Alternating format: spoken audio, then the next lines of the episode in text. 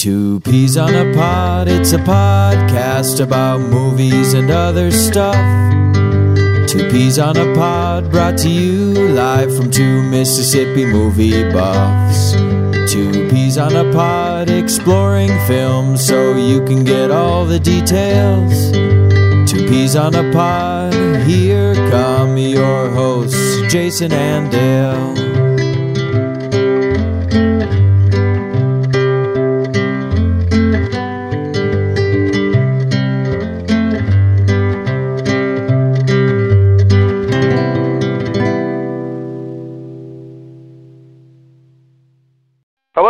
Welcome to another episode of Two Peas on a Pod. This is going to be a commando commentary. I'm Jason here as always with Dale. We got our players paused at all zeros, and we're going to do a countdown here. We can go ahead and get started. I'm going to count down to one and plus press play on one. Three, two, one. All right. You got the right. 20th Century Fox logo here. Yeah. The old school one. Oh yeah. Or, you know, the mid eighties old school one. Uh Well, not a whole lot different than the older one. no, no, it just it doesn't look heavily CGI'd. Oh yeah. I'm I find it really interesting. This damn movie's from nineteen eighty five. Uh and you know, I was watching American Ninja last night from nineteen eighty five. And Yeah. I always watch Invasion USA from nineteen eighty five. And this thing, the quality of it, the film quality is so much better than those Yeah. other two. Know, Wow. The other two look gritty. I like think you late already 70s answered your question. 20th Century Yeah. Fox probably helped them. Uh, maybe so. Yeah, I guess so. Uh, It's definitely a bigger budget on this Cat one than those other two. uh, yeah, yeah, definitely. That's got to be it. Um, Got a Frasier Crane here. yeah, yeah, and some some blonde chick. And uh, oh, yeah, I was just gonna get all his used condoms out in the litter box. um, Ugh. Man, it was like no litter in there. I bet that smells like cat shit big time. and dude, all the litter's probably on the floor. Like every litter box out there. Dude, did he hear the fucking garbage truck? God, it was like down the road. He's got ears like a fucking hawk. Yeah. Or and then there's Dillon from Predator. He's gonna have him some fun here. I go. I guess it's garbage day. Man. Everybody does not know your name, Mr. Crane. Yeah. Yeah. Uh, oh, okay, here we go. Some more of him. I really like that dude. Uh, this is what two years before Predator. That's uh, Joe Pesci, I believe. Joe, oh, okay, yeah, you're right. Gonna have an all-star uh, cameos here. All-star cameos in this one. Yeah. See how long he lives here. I'm gonna have me some fun. Yeah. Yeah, exactly. Carl Weathers is gonna run around missing an arm. Dude, this would have been badass if a Predator had shown up, like right now. Oh man, I should do a crossover.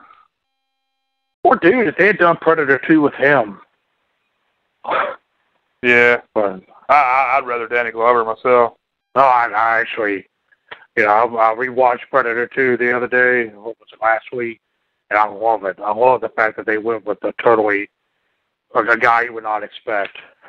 You know, Yeah, total opposite of what you, uh, you know, the meatheads you had in Predator. yeah. Oh man. Um, Yeah, Danny Glover was like 50 when he made Predator. dude, he's still fifty. Oh, there's there's a, a guy again.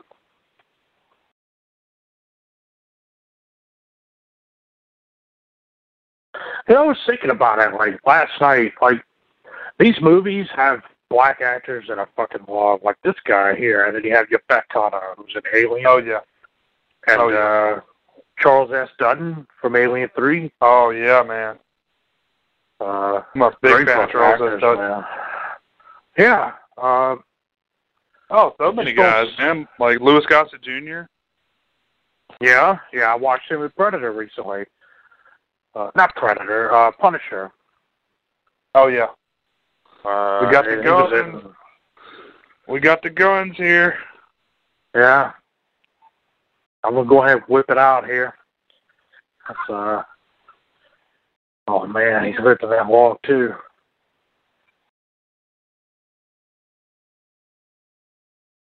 You said this is 85, so this is before Predator, I guess. Yeah.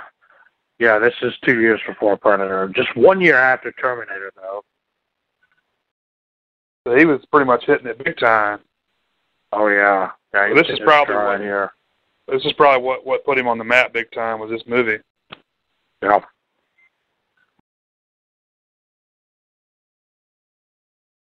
The Uh, Austrian oak. Man. Yeah. He just squeezed it right in half. Every time he hits a log. Yeah. uh, Watch out for Yeah. old Danielle Harris. uh, that's, Oh, shit. uh, No, not Danielle Alyssa Harris. Milano. Uh, Alyssa Milano. yeah. I'm thinking of fucking uh the other one. Uh the last Boy Scout. This producer's name, uh, fuck, Joel Silver. Yeah, another movie I watched recently was, uh, oh god, uh, The Last Boy Scout, and Joel Silver produced that one too. Oh yeah. And Yeah, that's Shane what I was Black wrote it. Uh, That's what I was thinking of uh, Danielle Harris from. yeah, yeah, she was in that. oh, I Uh, was thinking she was in this. I haven't seen this in quite a while, so. Rae Dawn Chong. Yeah. And Dan Hedaya, who was in Alien Resurrection. Uh, yeah, Vernon Wells, who was also in this. Man, it's hard to picture Arnold wearing some clothes like this. They need to be tighter. Yeah. uh, James Horner, I keep forgetting he did the music for this. I see he would do uh, Aliens the year after this. So this, you think this was before Who's the Boss? Before what? Before Who's the Boss? Oh, I, I don't know, man. I can't remember when Who's the Boss started. I don't remember her being quite that young on that show. I, I, I was a pretty big fan of that show. Well, uh, man, it's hard for me to remember when sitcoms like that started. Like uh, you were saying, Seinfeld started what '89. I didn't Yeah. realize it started that early. Yeah. Uh, like Golden Girls. My mom watches Golden Girls every damn night, and that started in like '86.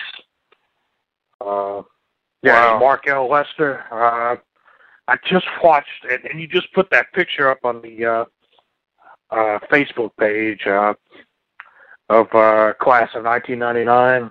Yeah. Dude, and to see Mark L. Lester did that too, man. Stacey God Keach, damn, the it's such a good movie. God, what is that? Cream, Cream magazine is what this chick's reading? Yeah, yeah, Cream. That doesn't seem appropriate at all. No, not at all. It seems like something. That's that's something we would read. Yeah, back when magazines existed. yeah, yeah, they're gone now. All the trees are gone too. Yeah. Um, Oh shit, he smells trouble. oh, shit.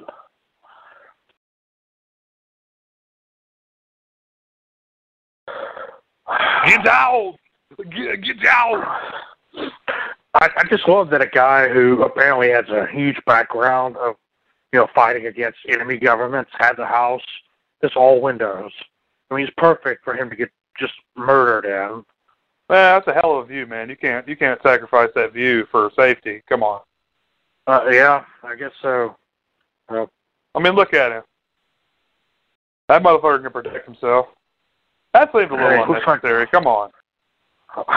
Let's let's fly like we're gonna hit the house because that makes a lot of sense. uh, just he looks like the new uh, Brawny man here. Uh, when they got rid of his totally masculine uh, mustache. Oh, they, they got rid of it. Oh man, that's weird. Yeah, the Brawny man. They got yeah. I, I'm not sure why. They got rid of his porn stash. Well, I guess uh, I guess too many people think mustaches are, you know, not not manly enough anymore. Yeah, I think that's horse shit. me too. But you know, whatever. I think mustaches were so popular in the '80s just because like you could store some cocaine on there. Yeah, flavor savers. Yeah, Yeah, I mean, you just you just I mean, you just like sniff and there's cocaine like just in your mustache. Oh, dude, you're just wired twenty four seven. You're like your hair is like jet black, but your mustache is white. It looks like you've been eating powdered donuts all night.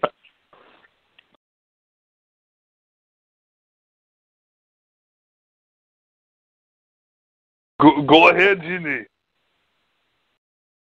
Get get the fuck in the house. Dude.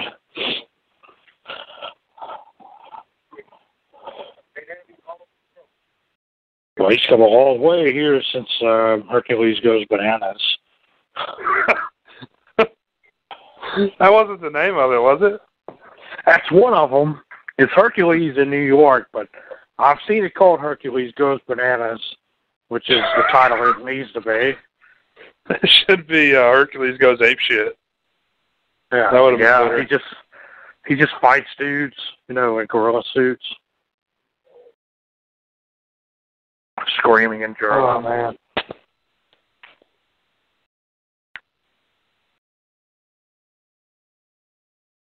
I think I think Ron Silver. Let me look here. Shit. I think he. uh I look here. I might be telling wrong here. Joel Silver did. Said Joel Silver. Okay, yeah. Joel Silver was also a producer on uh, The Adventures of Ford Fairlane, which is one I definitely want to do a commentary on. Oh yeah, let's do it. Joel Silver's Uh, produced a ton of shit. Yeah, he has. Um, Oh shit! Hopped out of the fucking bushes. Get down!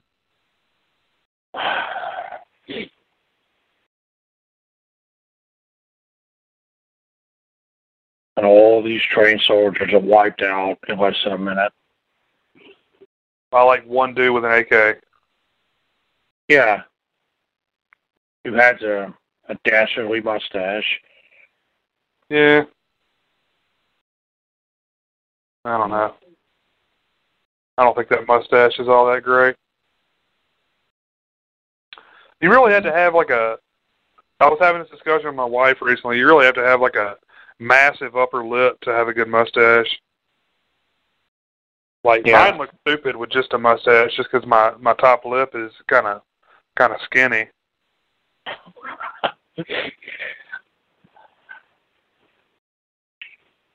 Like fucking uh Sam Elliott, man. That dude's got like a three inch gap between Jesus. where his nose Dude. stops and his fucking lip starts. His mustache is growing into his mouth. You know, it's trying to strangle him. Uh, yeah, my, my mustache is like, I love the fact that I cannot grow any hair right under, in that nostrum, I guess you call it, right under Yeah. my nose. It won't grow any hair, ever. I don't get it at all. Uh, not that I care. I should pencil it in with a Sharpie, though. Absolutely. Yeah, Sam Elliott. He's the he's the the bad guy in uh, Justified for this last season. Oh, the really? main bad guy. And he doesn't have his mustache. I mean, not only is the dude like ancient, old as fuck, but he looks stupid without his mustache. He looks like a a turtle. Like he looks like he has Yeah. a beak. It's a fucking beak. droops over. I, I Yeah. know what you're talking about, man. Yeah, he. It's uh, the first time I saw him without a mustache was in uh, We Were Soldiers, Oh yeah. and uh, I, it was hard for me to get over that because you're right. I mean, he's got like, like you said, three inches from nose to lip, and it's just drooping around everywhere. Uh, Dude's a badass, man. Like in fucking Roadhouse, and uh yeah, I mean, yeah. It's another one I that's a just watched. mustache, man. Uh, yeah, he does. He he really does. Uh, I think the earliest thing, yeah. See, Joel Silver produced Roadhouse too. There we go. Uh, but uh, the earliest thing I Man. remember seeing Sam Elliott in was Frogs. Oh wow, I didn't realize he was in that. Yeah. I haven't seen that since probably the '80s, man. Oh damn! It's uh, it's a weird damn movie. But uh, Man, no way this fucking Chevrolet could take this kind of damage. Oh. God, Jesus. This thing would have broken every axle on that vehicle. I wonder how many of those they had to go through for this one scene. God, at least a few, man. We They could had to have make seen it that, that. Yeah, that. Well, that, that's something. Come on. Come on, give me a break. That's on fire. That's gonna. Uh, I mean, you you blow a fucking axle on a speed bump these days, man. This dude jumped like 50 feet in the air. yeah. Made the fucking General Lee look like a piece of shit. Well, it's like uh, you know, I was watching um, American Ninja last night, and uh, he gets on a motorcycle. Michael Dudikoff does, and he uh, he ramps, and and you could tell it's obvious. Like he, when the motorcycle hits the ground, it looks like a dummy is on it, but it it crushes itself into the earth. I mean, it's obviously destroyed it right there. Yet the next scene is him driving away on it. Right. It's totally perfect. I mean, yeah. Dude, I mean, it was it was something that you couldn't hide. Usually they could hide that or cut away. They didn't do that with this. Right. They showed all of it. Is that a is that a Cannon picture? Uh, yes. Okay. Well, there you go. Cannon is, is uh was eighty five and uh so was Invasion USA was too, I think. Yeah. The other ones you named. Uh, some uh, In that Cannon documentary, man, they were saying like there wasn't even any like food like on the on the set. Like they wouldn't even provide food for these people. Like Oh, for the, for damn, the crew. For like the the main crew. wow. I still really want to see that documentary. Uh, yeah, I'd like to buy it. I don't know. I mean, I don't know if there's any plans to release it in the states, but Why is this asshole wearing chainmail? I, I was about to say the same thing, man. It's Is He's very chainmail or fishnet? Oh yeah, man. Uh, he's whatever he's got going on not working for him. yeah, his mustache probably tastes like the Cabana Boy just been with. Oh man, Dude. he has his dog tags on a dog collar. and then you got that crazy asshole. I love that guy. He was uh can't remember his name right off the bat. The guy who was also in the Warriors. Okay. Uh and he's got his uh, pants hiked up to his tits. You'll see him in a second here. Fuck are you? Oh man, zoom in on his ass as he walks away. Oh, or his daughter. Okay.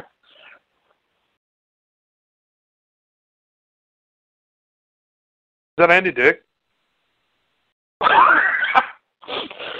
Uh, I think Andy Dick was probably like five years old then too. Yeah. still snorting cocaine Yeah. and and, and copious amounts of penis.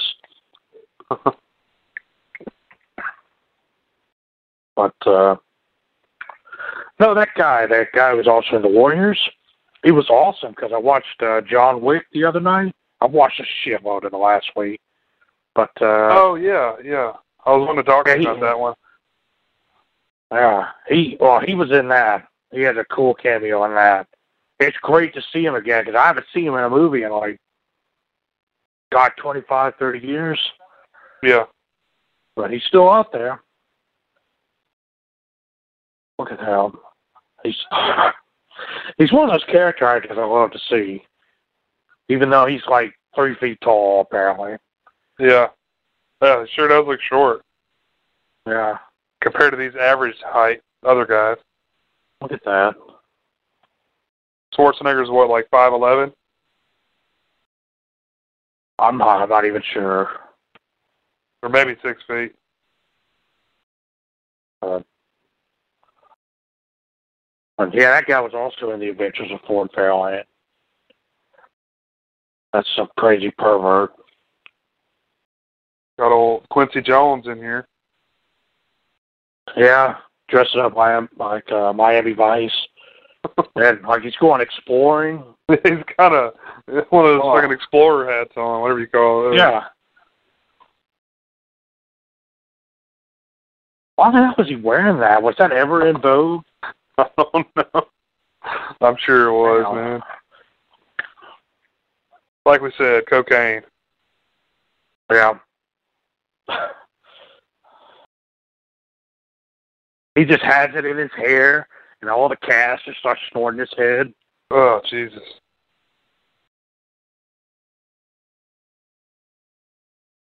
Yeah, I- I've seen that guy in a lot of stuff.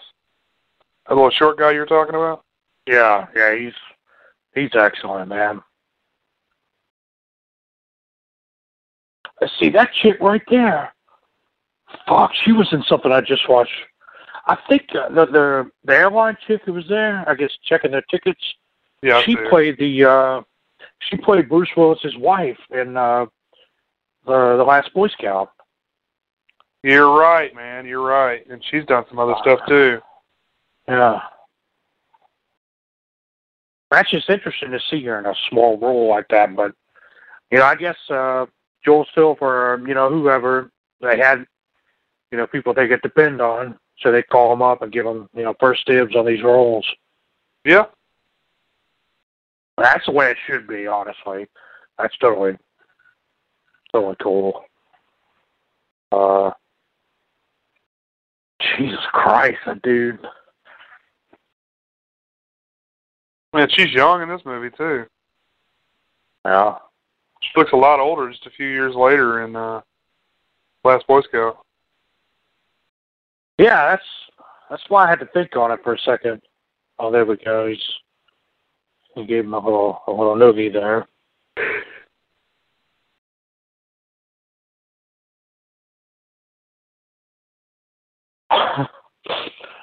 Take a nap.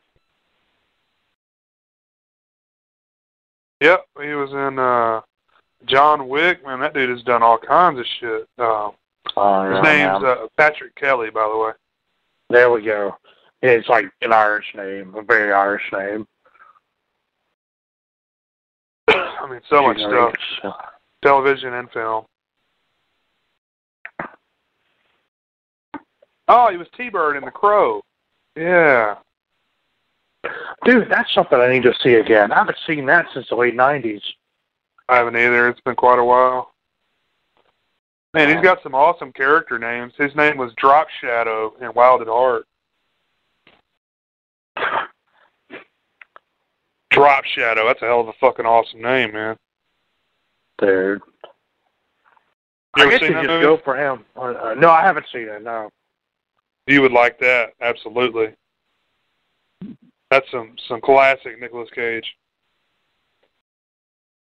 Shit, who else? Is, uh, I'm just taking a stab here. Is that is Rob Lowe in that? Or am I totally don't- wrong? Think so, man. Let me uh Okay. now Uh, Willem Okay. Dafoe. Lots of other folks were in there.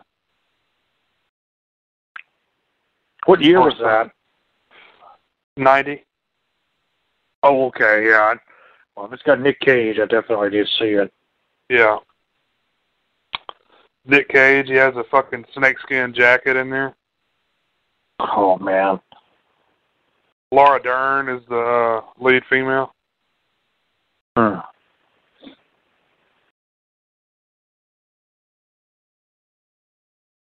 You know, whenever I see this airport scene in this, I always think of Running Man.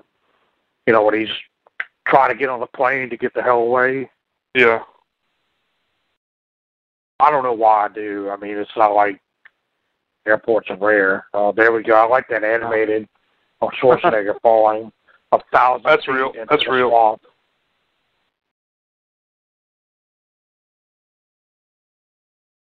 Yeah, you can think of that. You can think of uh oh whew, Die Hard two.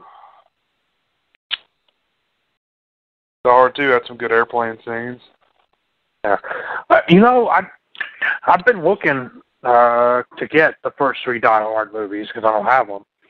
Oh yeah. And uh, I, uh, I I totally I know I read it at some point a while back, but I totally forgot that uh, Renny Harlin directed Die Hard two. Yeah.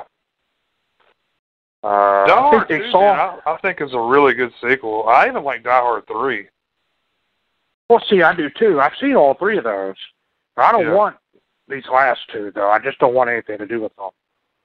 No, that last Um, not, not too good. Well, uh, FYE up here had those. You know when they used to make those uh, two disc fixed special editions? Oh of yeah. Some of those movies, yeah, in the gray clamshell case. Yeah. Uh, they had Die Hard one and two up there, uh, and I, I almost picked them up just because of the special features on those alone. But uh, that first one looked like it was covered in doo doo. Doo doo. Man, you could hide Uh. a roll of quarters in that dude's cleft in his chin. I know. I know, man. You just want to That's a hell of a chin. look at that. Look at that whole butthole there. Dude. See, now I can't not look at it. Yeah. I just want to insert quarters into it. Uh, do a credit card swipe in it.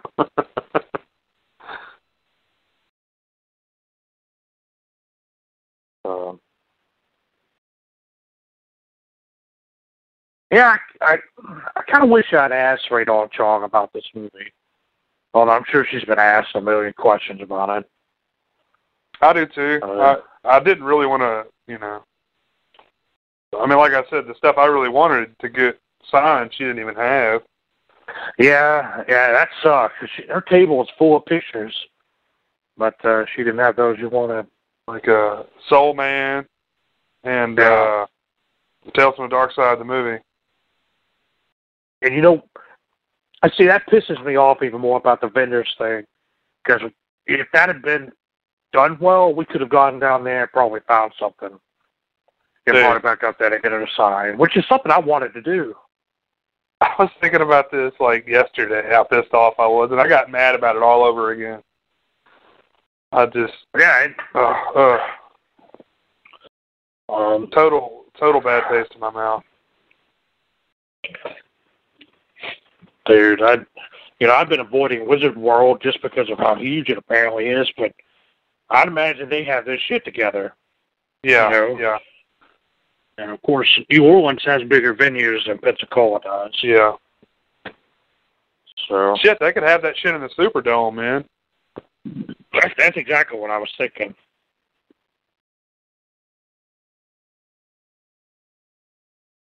Be plenty of room in there.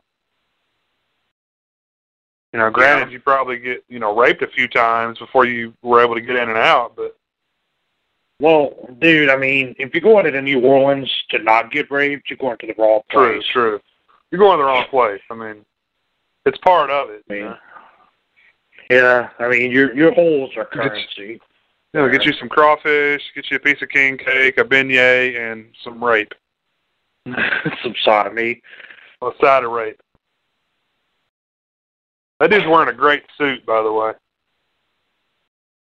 Oh, oh, the little dude. Yeah. Had some like crazy ass pattern on it. Oh. Get out.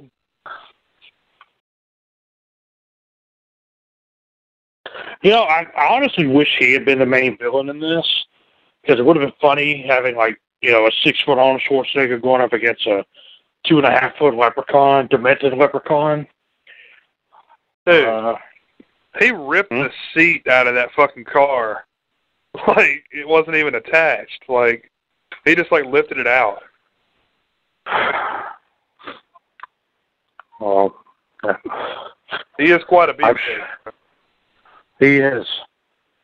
He is. I have to admit, I have since, since it was in those shorts about 15 minutes ago. I've had a I've had a chub the whole time.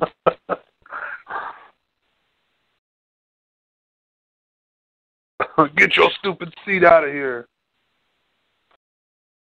And he's still like just as tall as she is, like sitting on, I don't know, some Yeah. fucking sprockets down there. Uh, dude, uh, it can't be comfortable. It's probably whatever holds the seat up. It's just firmly implanted between his cheeks. Yeah. That He's actually steering the car with his ass.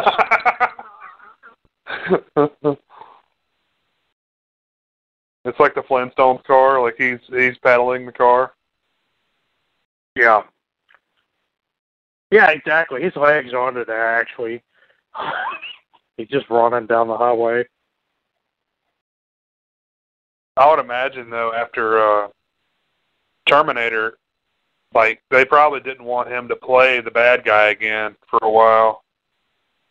Because think about it, after the first Terminator, yeah, after the first Terminator, he was pretty much the good guy for the rest of his, you know, film career. Uh, yeah, I mean, even in the Terminator movies, you know. Well, even in Terminator 2, yeah, from Terminator 2 Yeah. on.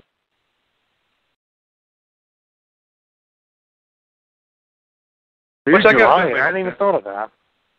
I mean, you know, the the Oh. bad guy never really, I don't know, hold up to that kind of esteem. You know, even in like wrestling and stuff. You know, Hogan was the most popular because he was a good guy. You know. Yeah, and then he did that stupid ass Hollywood Hulk Yeah. Hogan thing. Yeah. Damn, I I remember when that happened, and I thought it was just the stupidest thing I'd ever seen for him to do that, and he he kept doing it for like years. You know. And he, he I kept having sex with his daughter's friends and shit. I mean, he just Yeah. turned into a total tool. I wasn't really into wrestling at the time.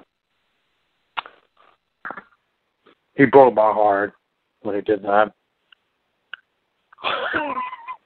Yeah. Uh, Hey, you you laugh, man. I bet it broke a lot of hearts. Seriously. oh, dude, I know it did. I mean, it really Yeah. hurts people. I, yeah, I've seen people who are into that shit, Yeah. and I mean, like, I just, I've never been able to understand that because I, I don't usually get like irritated with stuff. The only time I've ever been irritated, like really irritated with anything in a TV show or anything, was uh, the end of uh, season uh, four of Dexter. Uh, Was that the the season with John Lithgow? yes. Yeah. Yeah, that ending left me angry. Really? Yeah, it really did. I wasn't angry. Uh, I was really I was really more shocked and sad. Well, yeah, I mean, it was all that for me too. You know, I just I wasn't expecting that Right. uh, for them to do that, and uh I mean, yeah, I'm not knocking it. That that was an excellent season of television. It really was. It, they Yeah. did it how they should have done it. They did they did something that I don't think many people would have had the balls to do. Yeah. Uh, and that's that's that's to their credit, definitely. Uh, but I was just like, Christ, man.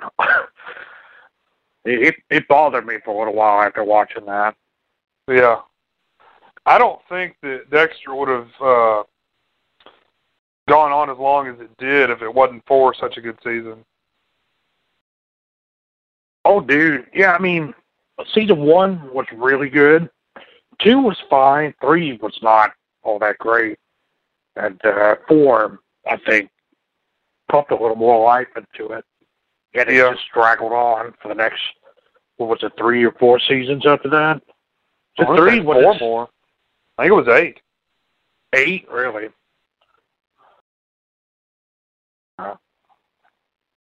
Go double check that. I'm pretty sure, man. Uh, you're probably right, man. I watched season five after that, but I don't remember much of it. And I haven't watched, you know, the rest of it. Eight seasons, man. Dude, that's Swenson's back there. I think that's an ice cream place. I, I keep thinking of Swanson's. What was that ice cream place over there next to DeVille? Wasn't it Swanson's? Was it Swanson's? Okay. Or was it Okay, Swanson's? I'm getting mixed up with that. Uh, it, it must have been Swanson's, I think. Yeah, I know it had like sandwiches and ice cream. Oh, it was, uh, what I loved about going in there, it didn't like it had not been renovated at all since like 1978. Yeah. Even the menus were faded. You know, they they were the same menus they'd had for like 20 years. Yeah, my parents loved that place. It was a good place.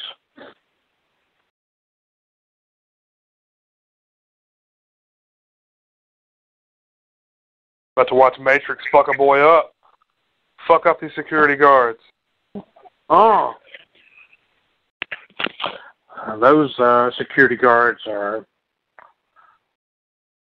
Uh, you don't see any like that in real life. They're about 200 pounds too light. Yeah. And they're not, on a golf segways. Yeah, Yeah. yeah, well, that. We're both Oh, going man. the same place. Whoa, fucking the hell out of that telephone. There we go. Fuck that. Get, get out! God damn. Jesus. That thing's like made out of plastic. You can see when it was rolling around there. He like lifted up this fifty pound thing like he was such a boss. Dude, I think it was like solid steel.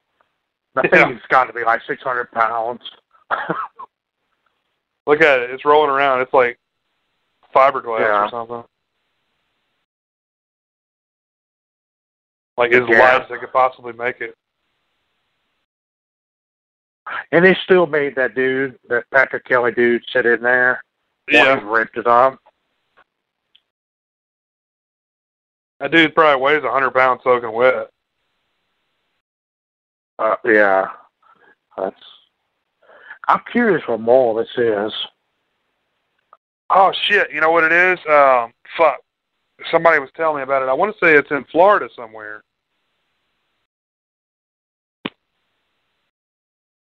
Oh shit! I remember somebody telling me that it, it wasn't far from their house.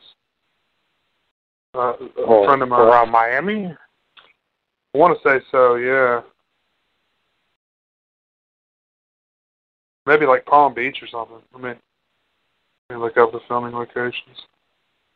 What?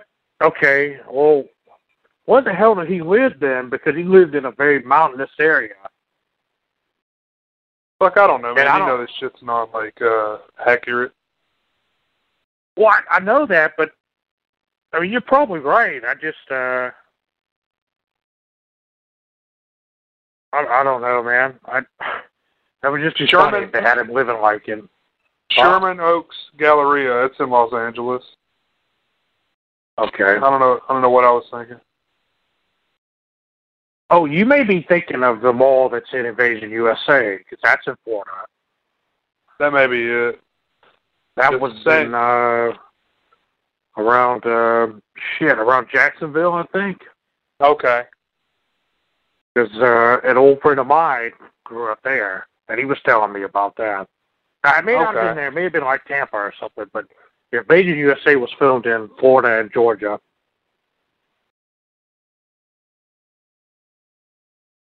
This is uh Fast Times at Ridgemont High, Valley Girl.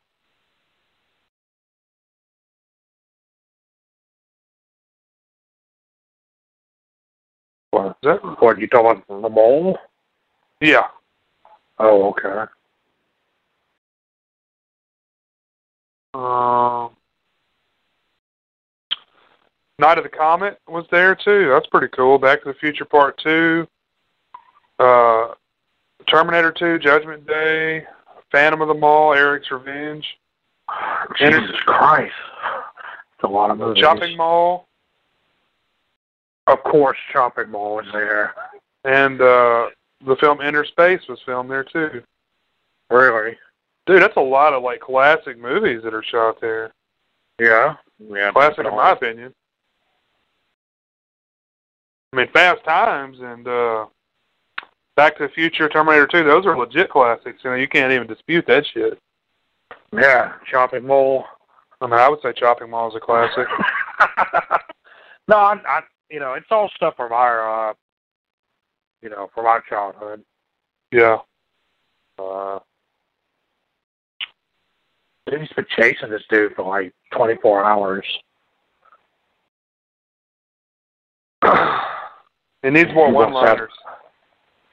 And he's looking for a spot of gold, I think. Them driving that shit when it was on two wheels is hilarious. Yeah. I love that he crashes to that pole, and it looked like he smashed Rae Dawn's face right into the the uh the headboard there. There we go. He's like, "Are you okay?" And her brains are just spilling out everywhere. He's trying to hold him in her head. I love what he does to this fucker.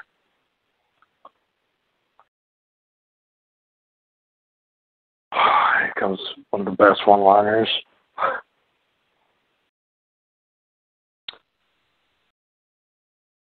Man, that's a hell of a drop. Yeah.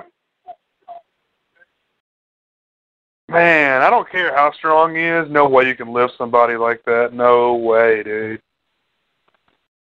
Dude, he the- just the sheer- 800 pounds. uh, the sheer uh, awkwardness of the body, you know.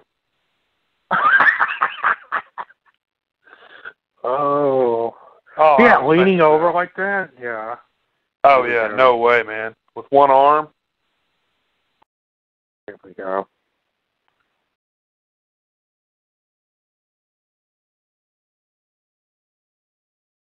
Oh, damn. He just broke the axle for the fifth time. I'm a boss. It was a team of like twelve guys pulling on a fucking cable that pulled that thing over, man. I think he did it all by himself. Yeah. I think everything he does, he just, he just, he, it's like a wrangler just for Arnold. It just sends him into a rage and he starts pushing shit around. Then they trank him. This is the same guy that says when I feel the pump, it's like coming. Oh, dude, fuck yes. That's something else we need to do a uh, commentary on. I don't think I can hold it together to do a commentary on that movie. I like that uh, matted moon back there. you know, as bad as it Uh. looks, man, I, I don't have a problem with it. No, no, no. I'm not. I just, uh, I just find it interesting that they do that for some of them. Yeah.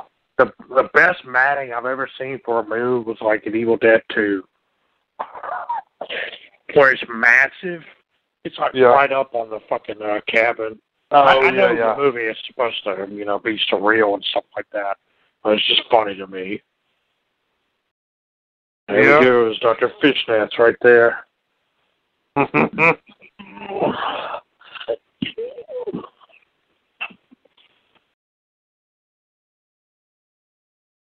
have you seen Chopping Mall? Yeah, yeah, I watched it a couple of years ago. I've got that big ass uh, collection with all that stuff on there, Oh, you've got the like multi pack, right? and all that. Yeah. Yeah. Chud Two's a piece Yes. of garbage.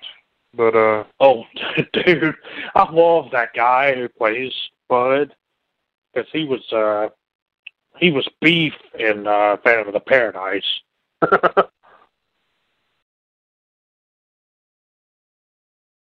I just love it. That's one of like the first horror movies I can remember watching. Oh, oh man. And being scared by it. I was scared, man. By by Bud. Not not Bud, the other the other chud. Everything else, yeah, Bud was a bit over the top. Yeah.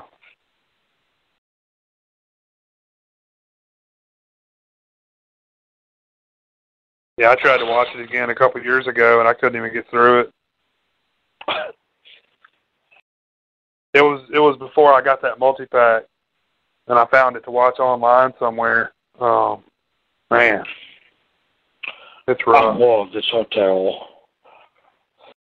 That gaudy ass look at this hotel. Yeah. That looks great.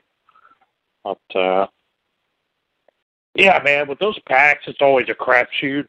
Like I can only watch certain ones out of it and then there's others I I it's it's painful to sit through like ten minutes of. No, it's usually a really odd pairing too. It's like it's it's just like a big collection of shit they haven't released yet, or shit they haven't released in a while, but they have the Yeah. rights to. It's like let's just pile all this. You know, I, they're you know they're they're kind of similar, I guess. Well dude, that one's horror and they put Class of nineteen ninety nine on Yeah. there. That's where I watched it on. Yeah, And I don't even consider that horror. That's more sci fi. yeah. Uh That's more straight up comedy. Oh, dude, it's I loved it. I absolutely loved it because you have those the three uh, teachers.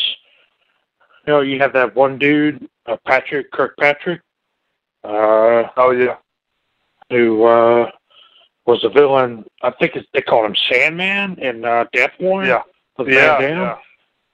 Uh, you had uh, Pam Grier. I don't even have to say anything else. She's still gorgeous in that. Uh, and that other guy, can I? I don't know his name, his actor's name, but he played that crazy ass general who was uh, helping uh, Chuck Norris in uh, Delta Force Two. Okay. Uh, it was just funny to see them. Uh, I also love watching movies like that, like like Class of 1999. Like that's that's our class. That's when you and I graduated. Yeah, yeah. That's our year. And uh, it's uh, and it, it's just funny seeing that how dystopian they thought it was going to be just in a few years. And you look at uh, Escape from New York, Hell on Earth. Yeah, Predator Yeah. Two was getting there, you know, and it's nothing like that. and I was thinking about that today too because I saw uh, the Time Machine. You know the remake, and it's it's only like two, 2030. You know, and they're already putting settlements on the moon and shit. You know, and you know like Back to the Future too. You know, uh, most of the films when they thought about the future, it was always like uh, really bleak and you know like on the verge of apocalypse. Mm-hmm. You know, it was Well, like I think Back the to the nineties. Yeah, I think Back to the Future Two actually was a you know it was one of the only ones that I mentioned I think that doesn't have a you know really bleak outlook to it. Yeah, I mean it. Back to the Future too, even though it's out there, has I guess the most realistic outlook.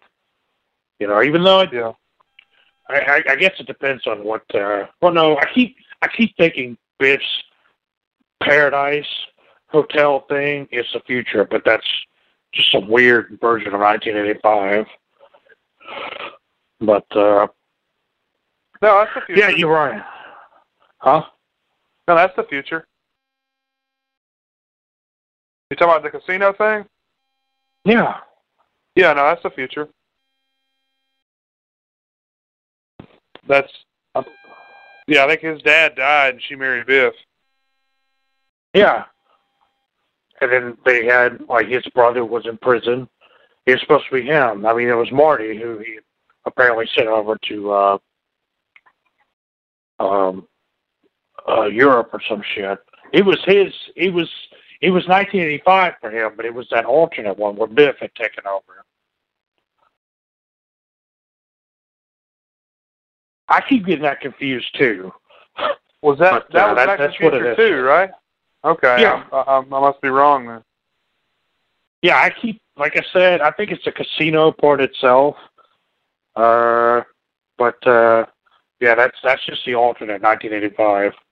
So was that like after he came back from the future, Yes, or was that that was and the Biff had alternate? taken the almanac Okay. Okay. I Yeah. got you. because he, he was going there to get the almanac back from Biff. Yeah, it's kind of confusing. You consider the timeline Yeah, it, it is. because Uh, he actually did go back to the future at that point. yeah, finally. Yeah. I mean, the title actually I- made sense. Fun. It, I mean, the best part of any of those movies, though, is those fucking handles on Biff's uh, doors. In his Pleasure Paradise, those massive tits. Dude.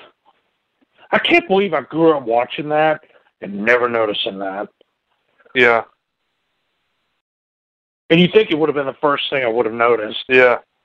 You Yeah, know, leave it to you to- drop, I see tits everywhere. Leave it to you to miss a big pair of tits. Yeah, yeah, exactly. yeah. If it had been balls, it would have been a different matter entirely. Those huge dogs everywhere. What if, like, in order to open the doors, it was like, uh, did you ever see that episode of South Park when Mr. Garrison made his version of the Segway? But you had to like you had to like blow the thing to get it to go and like stick it up your ass to make it drive. And do the hand job thing. Up your hands. they, were, they were like, "Why do you have to do all that? That's just the controls. Well, can't we change it to where it's like not as uncomfortable?" No. Oh Jesus, that's a great episode. Yeah, yeah, it is. He's like blowing it and taking one up the ass at the same time. Dude. Oh, You man. just hear all of them groaning as they're trying to Yeah. get into it. Yeah, that's some good stuff, man. Uh, Oh, let's see. Jheri curls, bandanas, check, check. dude, is that that's the motherfucker from uh, Renegade, isn't it? Yeah, hell yeah. Big ass. Indian. I'm just gonna put him in his fuck closet there for later.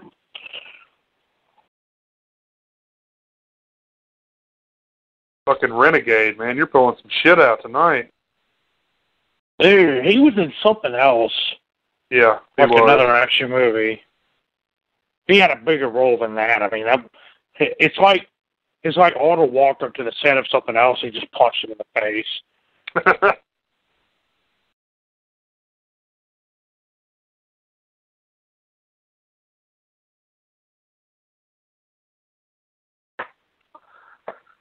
Let's see.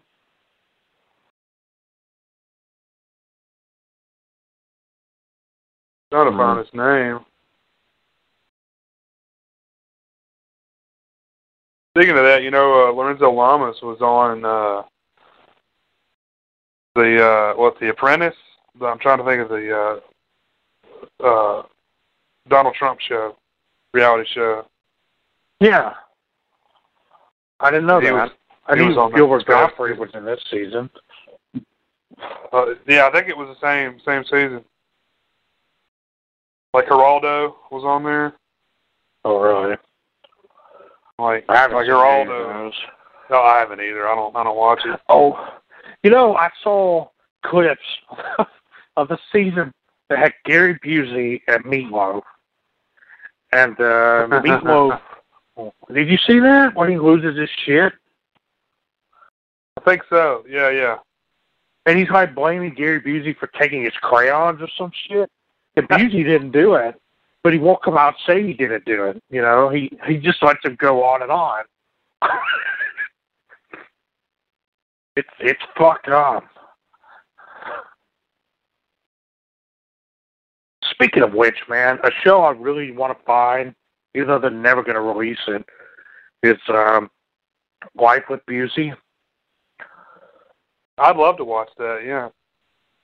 Man, it made before. like six episodes. Oh my god, dude! I saw I think I saw like three episodes, and uh, the, the one that sticks out because he had that like overweight Jewish kid on there, which was a Yeah. great pairing, and uh, Busey's like, "Hey, we're going to a party." Like, okay, but they have to go to a party dressed as women. So Busey like dresses up like a hideous woman and makes the other kid do it too, and they go to this party with all these dudes. I don't know what it is with him dressing up as women, because he did it in uh, Under Siege. Uh, it's like he dressed up as a woman for what should have been like, you know, maybe a thirty second shot, but would Right. not get undressed. So they just had to keep shooting him and try to fit it into the movie because he's dressed just- as a woman yeah. for like fifteen minutes. It's, it's just like his thing. He's like, okay, and and I'll dress as a woman, right? Right? Want that help the role? They're like, Yeah. no, no, we don't need that. But okay, I'm gonna do it anyway, though. Well, I- I'm gonna tuck my dick. bet, I'm gonna tuck my dick real good. I bet there's uh, deleted scenes from Predator 2 where he does it too. He's dancing around like Buffalo Bill. I fuck me. God, that would have. Uh, if if they had cast him in that role doing that, that would have changed the entire tone of that movie. No matter Uh-huh. if they kept everything else the same way.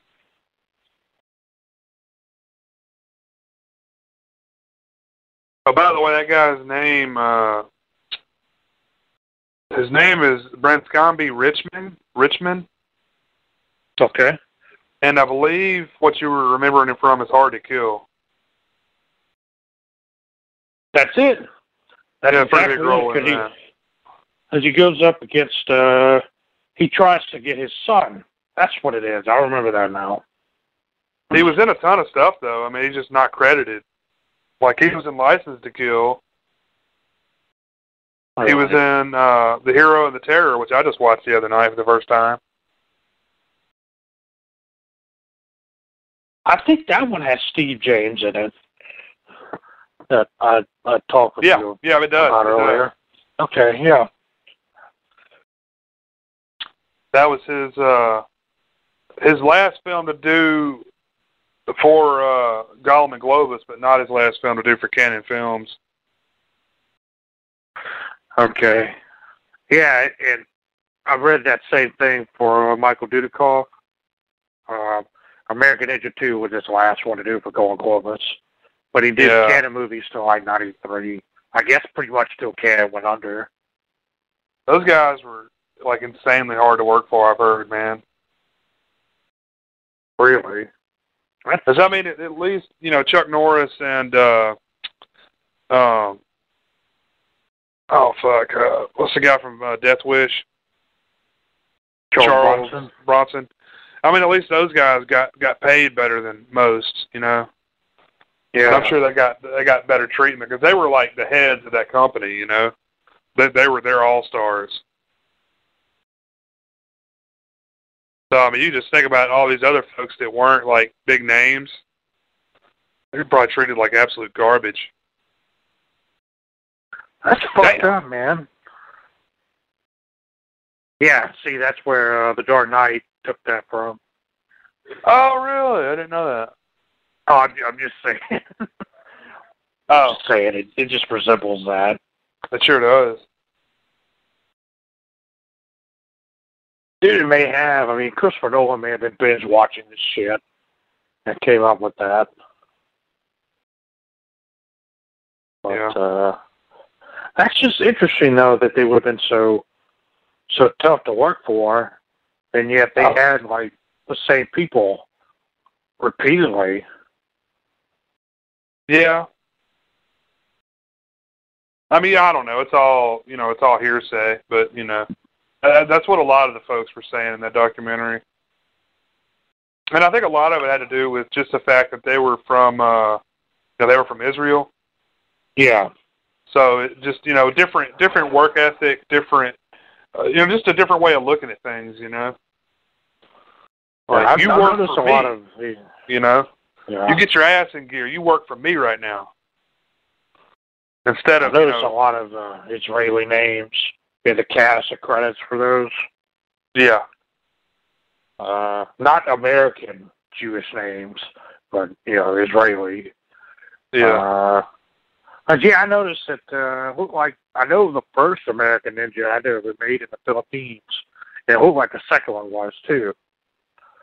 Yeah, Um, you know, and that just reminded me of when Corman made that bunch of movies in the Philippines in the seventies. You know, with Sid Haig and Pam Grier. oh yeah. Those those are good stuff too. Have you seen the documentary uh, Machete Maidens? What's it called? It's called Machete Maidens. No. That's a really good documentary about about that, about filming in the Philippines in the 70s and 80s. Machete Maidens. I'm gonna have to look that up. It's on uh, Netflix Instant, or at least it was for quite a See, I while. wouldn't have It- known with a name like that. Honestly, I would have I thought it was I know. one of those It's straight to. DVD shit fest. I, I think it has a subtitle that's like, you know, whatever bullshit that went on in the Philippines or something, but the title is Machete Maidens. Okay. And it talks a lot about uh, Corman and a lot of those other folks. It may have talked about Golden, Golan and Globus a little bit as well. But, you know, really interesting. Just a different way of doing things down there, yeah. you know. you know, human life is, is not worth a whole lot. No. No. Boy, trained on a Cessna. This bitch is like just pulling levers and shit. At least a Cessna is a goddamn airplane. Just just yank everything. Turn the fucking windshield wipers and shit on.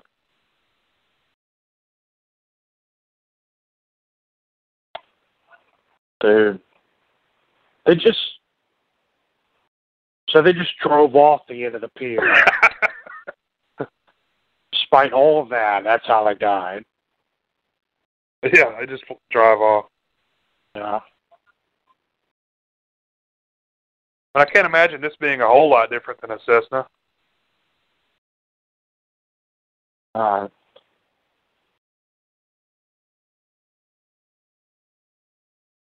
he's just checking on her cleavage real quick. There we go. he so is. You know he banged her too. Yeah. He banged oh, dude, everybody. Yeah. Yeah. Like go goes without saying, you know. Yeah. Yeah, I'm sure that maid was just the tip of the iceberg. Yeah, that's the that's the, the worst thing to me, man. Is I mean, why would you have to stoop so low as to do the maid? Oh, you know, I didn't blame his wife for divorcing him as soon as I kid. That's Bill Paxton. Oh wow! What the hell?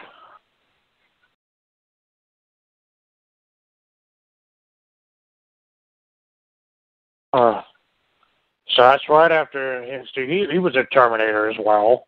Yeah. He did Aliens a year after this. Uh, it's just interesting, man. You watch stuff like this, you connect all sorts of dots with everything doubt, else going on at that time, you know. It's It like a big ass, a big ass Kevin Bacon game. Yeah, yeah. Oh man.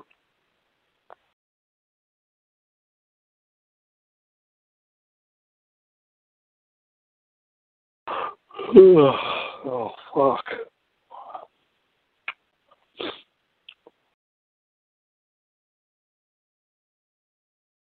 What's she gonna do with this? She's gonna make a bomb or some shit. Yeah. Now that's a mustache right there. That motherfucker's got a killer mustache.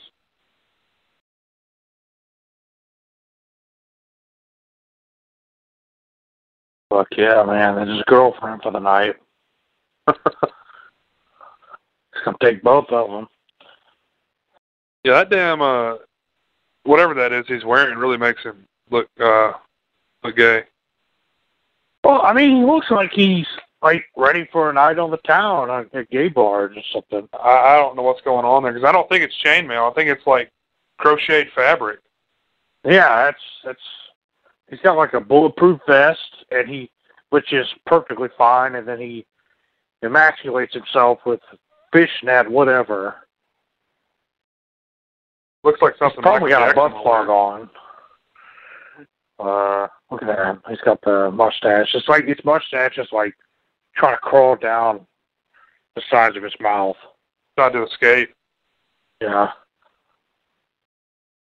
Trying to escape the sleaze hole. And it's tired of all the butthole he eats every night. Oh, okay.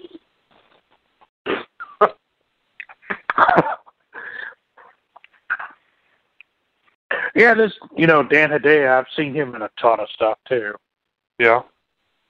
like like a shitload of stuff. Um, Oh yeah. Absolutely.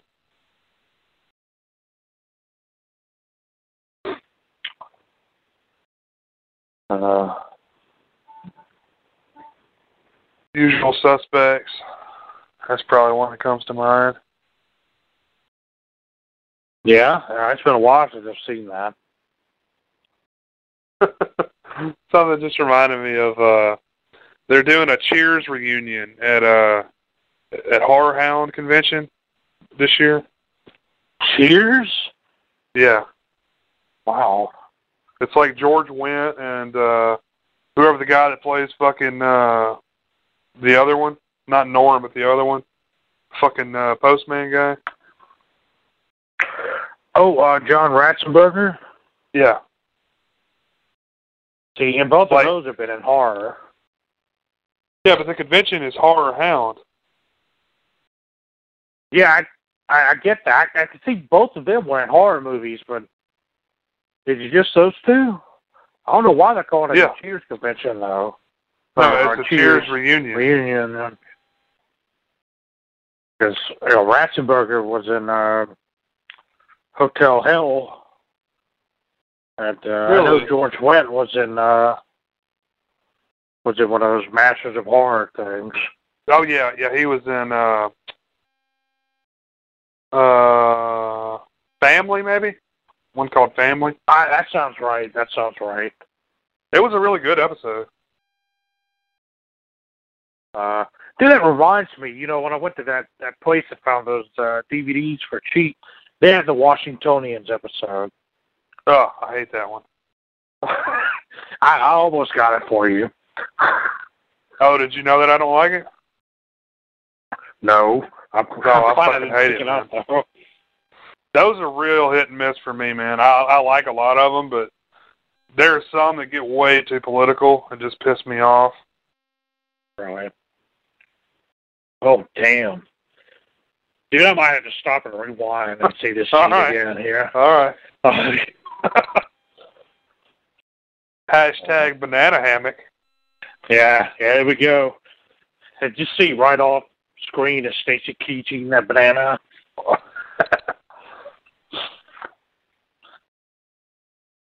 See now the now the movie really gets started. Like this is what you've been waiting for right here. This is like exactly. straight murder for like forty five minutes. And dude, dude, the payoff is excellent in this. And I have to point out one thing about this, even though we've got it really low. It's the soundtrack for this. You know, James Horner did it. It all sounds like Cuban music, though. it's all like, like it. It sounds like music from uh, uh, Weekend at Bernie's too. Oh man. Which I, I'm just gonna go on the record saying I love Weekend at Bernie's too. Two? Really? Yes, I fucking love him because of his dancing like he does. I cannot get enough of that shit. That's when he gets like a voodoo curse put on him, right? Yeah, And he he da- he's still dead, obviously. yeah. He, he they, they start playing that music and he starts flopping around like a dead fish. It's hilarious. I can't get enough of that. Oh shit! I gotta watch that again. And uh, what's really funny is I read that uh, uh, whatever island it was where they filmed that, they actually have like uh, a contest there of people who can dance like that, dance like a Um, zombie. I guess. I think I've heard that before. Dude, was I, it like- I hope it's real. Was it like Haiti or somewhere? I don't. I doubt it's Haiti because nobody wants to dance in Haiti. Well, I mean, I was just Uh, saying that because of the zombies. Uh, I'm, I'm not sure, honestly, dude. I'm, I'm not sure. I think it's just a small, like, Bahaman area. I'm, they don't want to get the fuck out of Haiti. They don't want to dance. Yeah. if they dance, Dude, it's all- called running. Uh, yeah, I, I mean, if you, uh, the best thing you can get in, in Haiti is malaria. Um, but uh, yeah, I, I love it, man. The movie's fucking insane. The, just the first one's crazy enough, man. Part two is just man, they they loaded up the cocaine straws and they just went all out, man. Dude, I don't care if I never see the first one again in my life, but that second one is fucking brilliant.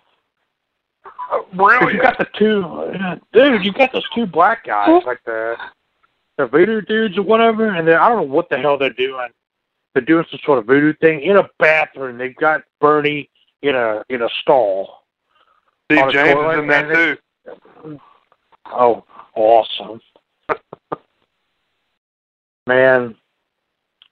I, whatever. I can't get enough of that shit. I really can't.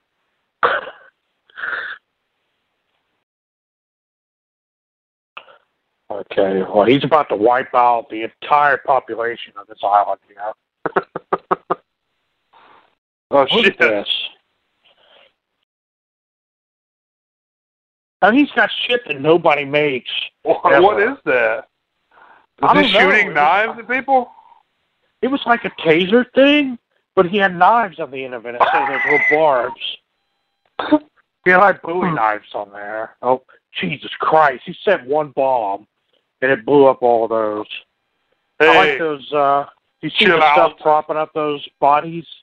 Those uh, Uh-huh. mannequins or whatever? That was awesome. They had the sticks Those are- propping them up. those are real bodies. Yeah, they all stood there. They got an extra, like, you know, an extra five bucks. There he is. He's just flopping around there. Or an extra Hey. donut or some shit. I'm not sure. Chill out. this motherfucker, man. He's just like a fucking soundboard, man. Oh, dude, you can't. You don't know if he's gonna like kill you or or blow you. Or both. Yeah, probably And- just stabbing you and and just force feeding you cinnamon the whole time. what, what is that, a throwback to the Menendez trial? Yeah, yeah, he's all about that Menendez cocktail. Eat this pineapple and blow your load.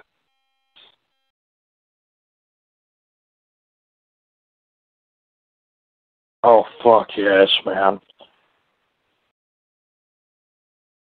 Let's see how many shots he gets out of this one. Oh, Yeah. two. Well, that's that's. that's I thought gonna sauce. get like sixteen out of them. Yeah. It's like a fully automatic like rocket launcher. yeah. It's got the magic, uh, the magic unlimited ammo. Well, dude, it's like that uh, in, in Invasion USA when they go into that into that suburb, and for no reason start demolishing each house with the uh, rocket launcher, and it's it's a rocket launcher you get that's one shot. You only get one shot out of those, and yet they get like eight of them out of one.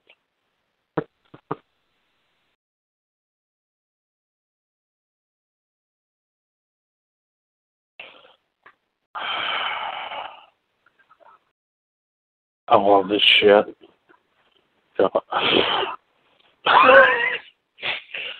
they start doing those cannonballs like those uh, gorillas in Congo. Like this needs to be like day one film school for mandatory viewing. Like the the the bonkers shit that's going on here, man. It it, it rivals very few. Like it's dudes just jumping off of platforms. Look at that shit. I know it's like dance routines. Yeah. Everybody's just doing a different dance, like spazzing out. Or, I mean, look at that. I mean, look at those moves. Look at that. Ugh. Ugh. Where does shotgun come from? It, nobody knows. I, I, his ass. I guess he had it, just- his butt the whole time. It just appeared. Dude. Oh, it's like in uh, Hard Target when Van Damme shoots uh, Lance Henriksen at the end of it, and Henriksen flies back, no shit, like 30 feet for no Yeah. reason. Which is funny as shit, though. Oh, yeah, foreshadowing. Huh. Oh, yeah, yeah, let those, let those titties breathe.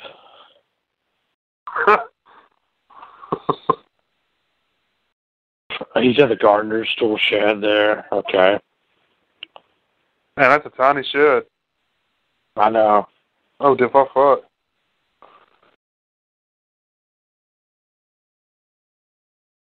I like that dude blinking every time a shot goes off. on him. Boy, He's just back. like vibrating. His his entire Yeah. body is vibrating. Oh, here we go. Here we go. It's one of the best deaths in this thing. Well, not that. Not that. There. Oh yeah.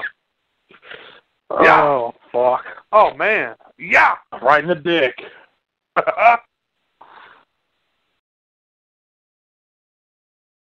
Damn. Dude. I didn't even remember that. That was hardcore. Now this is the fucking shot on the box cover here of just him blasting dudes with that like 50 cal. Yeah. That's like iconic Arnold Yeah. there. Ah, this fucker.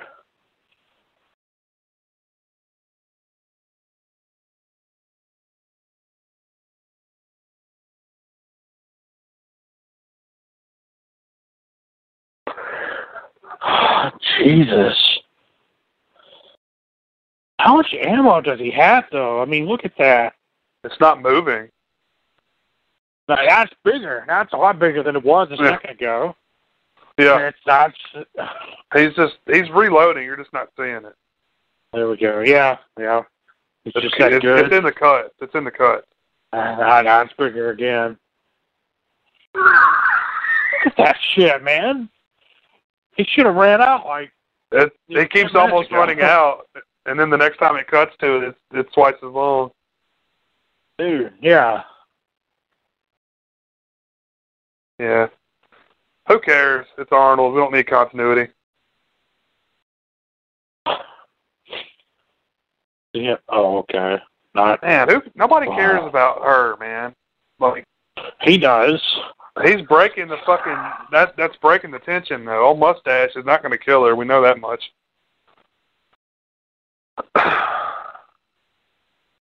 we need more depth. I think it's working up to the graphic sex scene between him and Arnold. Yeah. There's just a bunch of force blowing.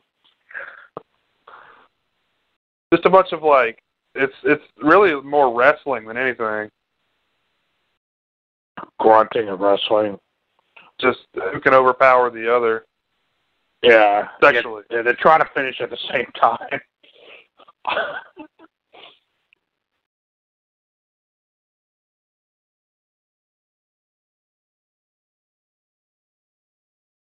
okay, he doesn't even have anything in it anymore. What? now he's got the shotgun again. What is that matter. now? Jesus. Whoa! okay. Yeah, it's a different weapon. But Okay, come on now. No wait, there, he grabbed that off the ground. He's got his shotgun in his other hand. yeah. It's not quite as bad as you think. There we go.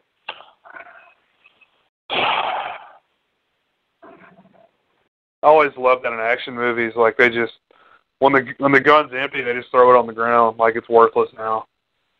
Yeah. Yeah, Like, never fuck mind. Uh, uh, it's just like a video game, you know. Yeah. Hand me another gun that's loaded. I don't want that empty one you just gave me. Oh damn! That'll do it. You I like how perfect that spread was on his uh, chest. It turned him Yeah. into a saltine cracker.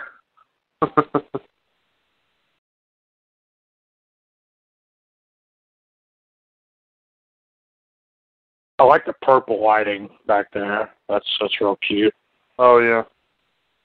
Like a Prince video. Yeah, for the ambiance, I guess. Dude.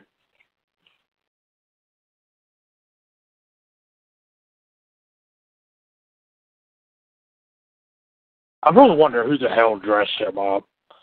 They just took all the clothes off Arnold and put like you know, like village people shit on on that uh the Vernon Wells guy. There we go. it's not over yet. Jesus.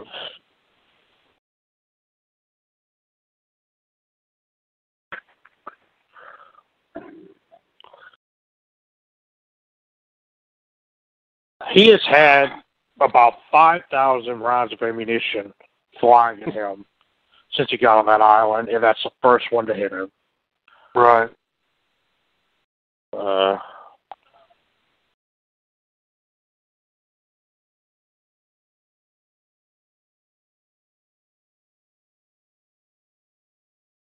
You know what else Danielle Harris was in was uh Don't Tell Mom the Babysitter's Dead. Uh, see, I haven't seen that in forever. I think that's on Netflix. Yeah, I just watched that recently. That's with uh, Christina Applegate. Yeah. And the one I'm thinking about is on Netflix is The Babysitter's Club.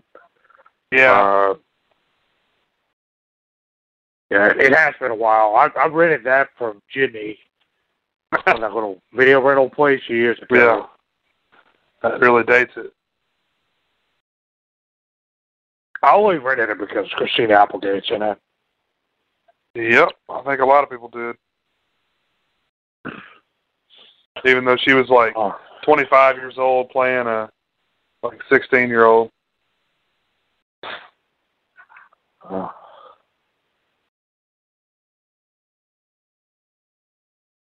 Dude, I love the villains in these movies because they're all so happy to be villains. Yeah. Look at him, man. He's like in a state of perpetual orgasm there. There we go. That's one load.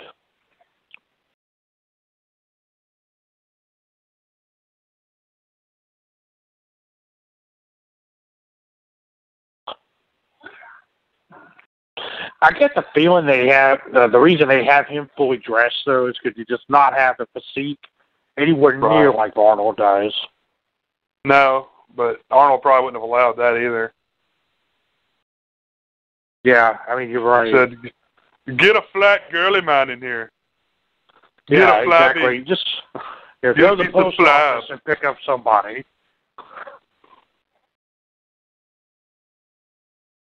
Just starts feeding him like Doritos and bean uh-huh. dip for weeks in preparation for his role here.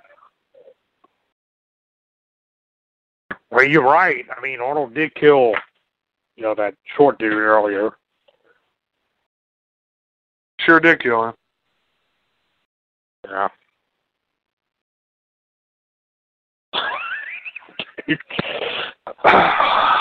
The eyes, man.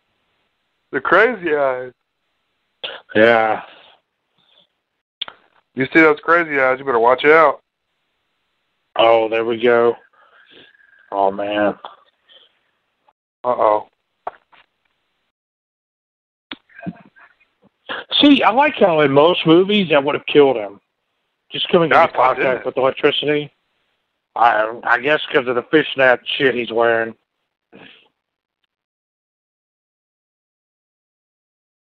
There we go. There we go. I like the cuts right there were just like when the Predator was beating the shit out of him at Predator. You know, just backhanding the fuck out of him. Yeah. Oh, there we go. Oh man, he penetrated him. That's what he's wanted the whole time. Look at that shit. Dude. There we go. Went off some steam. ah.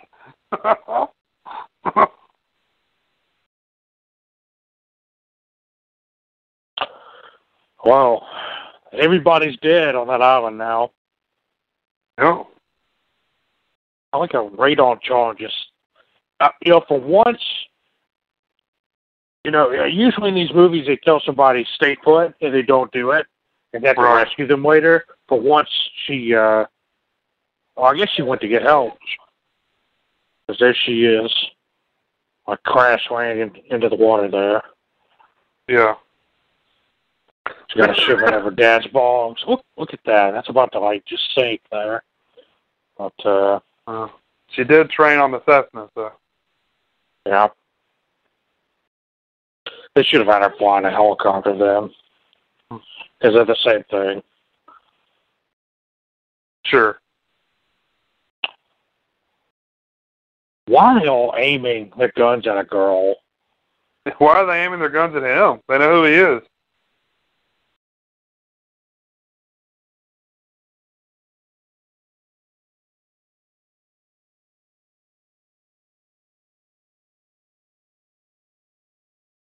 Just gonna give them a kiss. Just bodies. Bodies.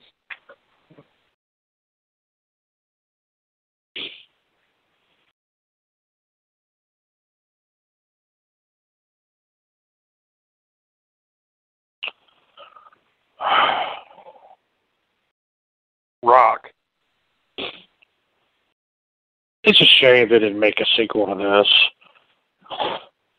this. Wasn't it? Isn't that what Die Hard was going to be? I don't know. Die Hard was going to be Commando too. Dude, it may maybe I don't know. Something was. I, I, I mean, there there was a sequel planned, but I think there was, you know, he had too much stuff going on or something, and they, and they didn't do it. Shit, what year was Die Hard? Was that eighty eight? Yeah, I want to say eighty-seven, eighty-eight. Trying to think what Arnold would have been doing then. Eighty seven would have been Predator. But I, I know he was definitely busy as hell right around this time.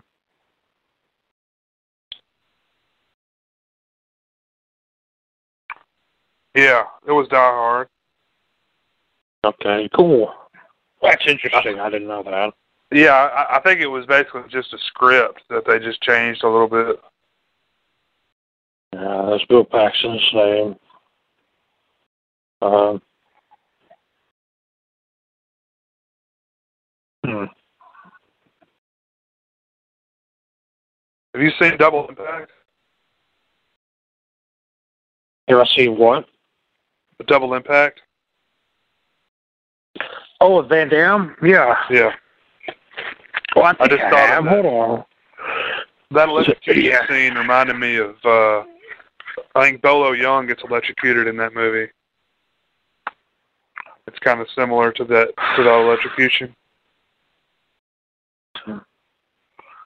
Double Impact. uh, oh yeah, yeah, I remember this. Geoffrey Lewis is in this. Well, you know, it's the one with two of them. It's, it's two Van Dammes. Yeah, I keep getting that mixed up with the other one that has a double in it. Like double team, Uh, him and yeah, Rodman. double team with uh, yeah. Yeah, the, I got a funny story about uh double team. I mean, uh, about the uh, a double impact. That was like, like I was a huge Arnold. I'm mean, huge uh uh, Van Damme fan. You know, around that period of time, and that had just come out on VHS. And I think I got my brother to rent it for me or something. And I had to like, I like had to hide it in my pants because my mom didn't want me to see it. And I had to like sneak it inside. I was like young as hell, like having to sneak this movie around to watch it. That's dedication. is what that is. Yeah, yeah, it is. It is. Yeah, that was ninety one. Uh, and I love that movie, man. Oh, it's good stuff, man. I see. It's just funny. You look back on it now, and it's like that's really not that bad. No, it's not. I mean, that feel like that was rated R just for the intense violence in it. Usually, just for the. I mean, they probably didn't even watch it and rated it R. Um. No, that was just back in the day, man. You could see worse shit than that on television now. Maybe not like the uh, full frontal nudity aspect, but you could see more violence and gore on television easily. Oh yeah, definitely. Like I think Dexter, I mean not not Dexter, uh, Hannibal has got like more gore than I've seen in the majority of you know horror movies I've seen. I, dude, I've been really surprised with the stuff they've gotten away with in Hannibal. It's like, I mean, some of that shit makes me sick seeing it. Uh, not just the portrayal of it, but the stuff that goes into it, like you know, like those uh, those bodies where they were being, uh, I guess, kept alive for a certain amount of time, but they were made into mushroom farms. Shit like that oh, is just yeah. totally twisted and fucked up. Yeah. You know, give I mean, me that a, over Saw any day. Oh, I know. It's not that I'm that I'm disappointed or anything, but it does kind of make me, you know, sad that you know so many movies were chopped up and you know we lost footage from, you know, just because of the violence and the gore when it really wasn't that bad to begin with. Yeah, it's just you know, it's, it's changed a bit. Uh, it is interesting that the 80s are, are seen as so uh, conservative, I guess, with the, you know, the Reaganism thing. Yeah. But, uh, that's when the action movies were so huge. But Well- uh, yeah, I know they had a lot of issues with editing. Well, I mean, like uh, like the Friday the Thirteenth films. You know, those were you know they pretty much made examples out of those during the time. yeah, And uh, you know, Paramount was a big company, and they ordered all that original stuff to be destroyed. So we don't have that stuff. You know, it's not like other studios that had the negative somewhere. You know, that we were able to go back on. You know, it, it doesn't exist anymore. that's ridiculous. That's that's just that moral crusading shit run rampant that I can't stand. I'm sure there was some reason for doing that as far as Paramount's concerned. I mean, basically because they had no respect for the the films to begin with. But uh I don't know, maybe some uh some some legal ramifications for doing that. Uh, I'm just not sure. Well, it's funny that you know. I guess nobody at the time would have given a shit about the kids and teenagers who wanted to watch that at the time, Yeah. and yet now they've grown up and they're the ones paying the money for movies now. Oh yeah. They're definitely the Sure. ones paying for the, you know, the special features and the extra editions and stuff. Yeah, Well, like, uh, you know, there there wasn't really a demand for like a director's cut or anything then. You know, now they would keep all that shit and they would, you know, release it as a uncut or director's edition on DVD or Blu-ray. You know, regardless of how they cut it up in the theater.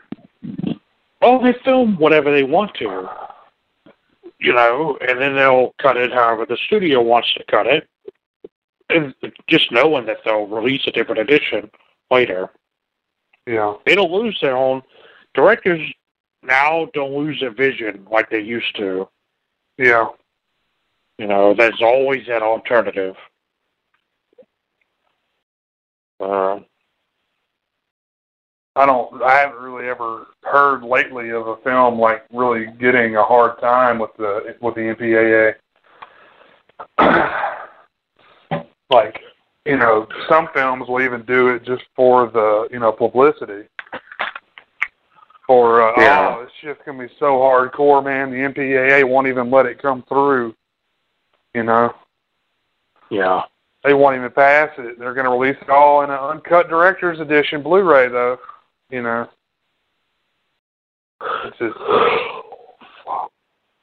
you'd love to see some of that some of that shit that was on the cutting room floor back in the day, you know. Oh man, yeah, definitely.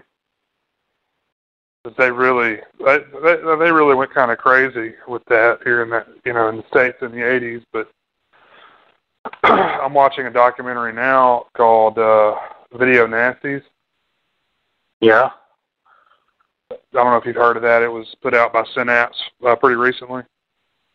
Yeah, I've, I've heard of it.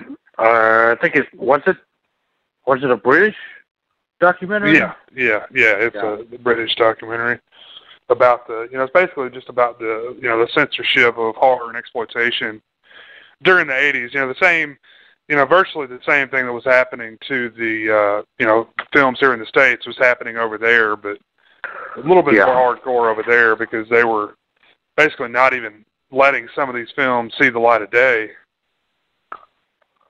But that's a really interesting documentary. If you ever get a chance, I'll, you know, I'll let you borrow it if you want to see it. I got Oh uh, yeah. part one and part two put out by uh, Severin Films. I said Synapse earlier. I, I believe it was Severin Films that put those two versions out. You know what's really interesting about the uh, the uh, the censorship uh, differences between the U.S. and Britain?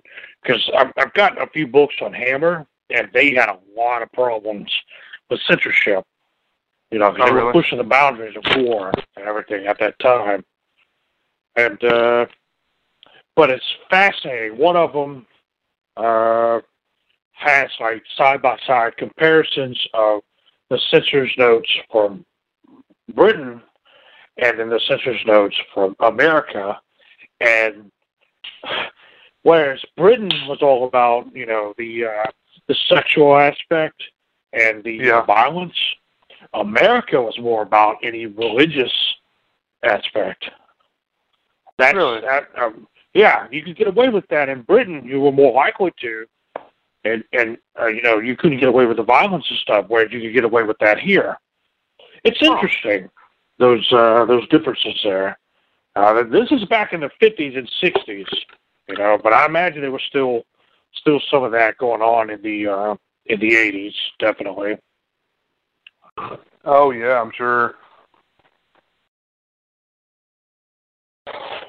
But uh,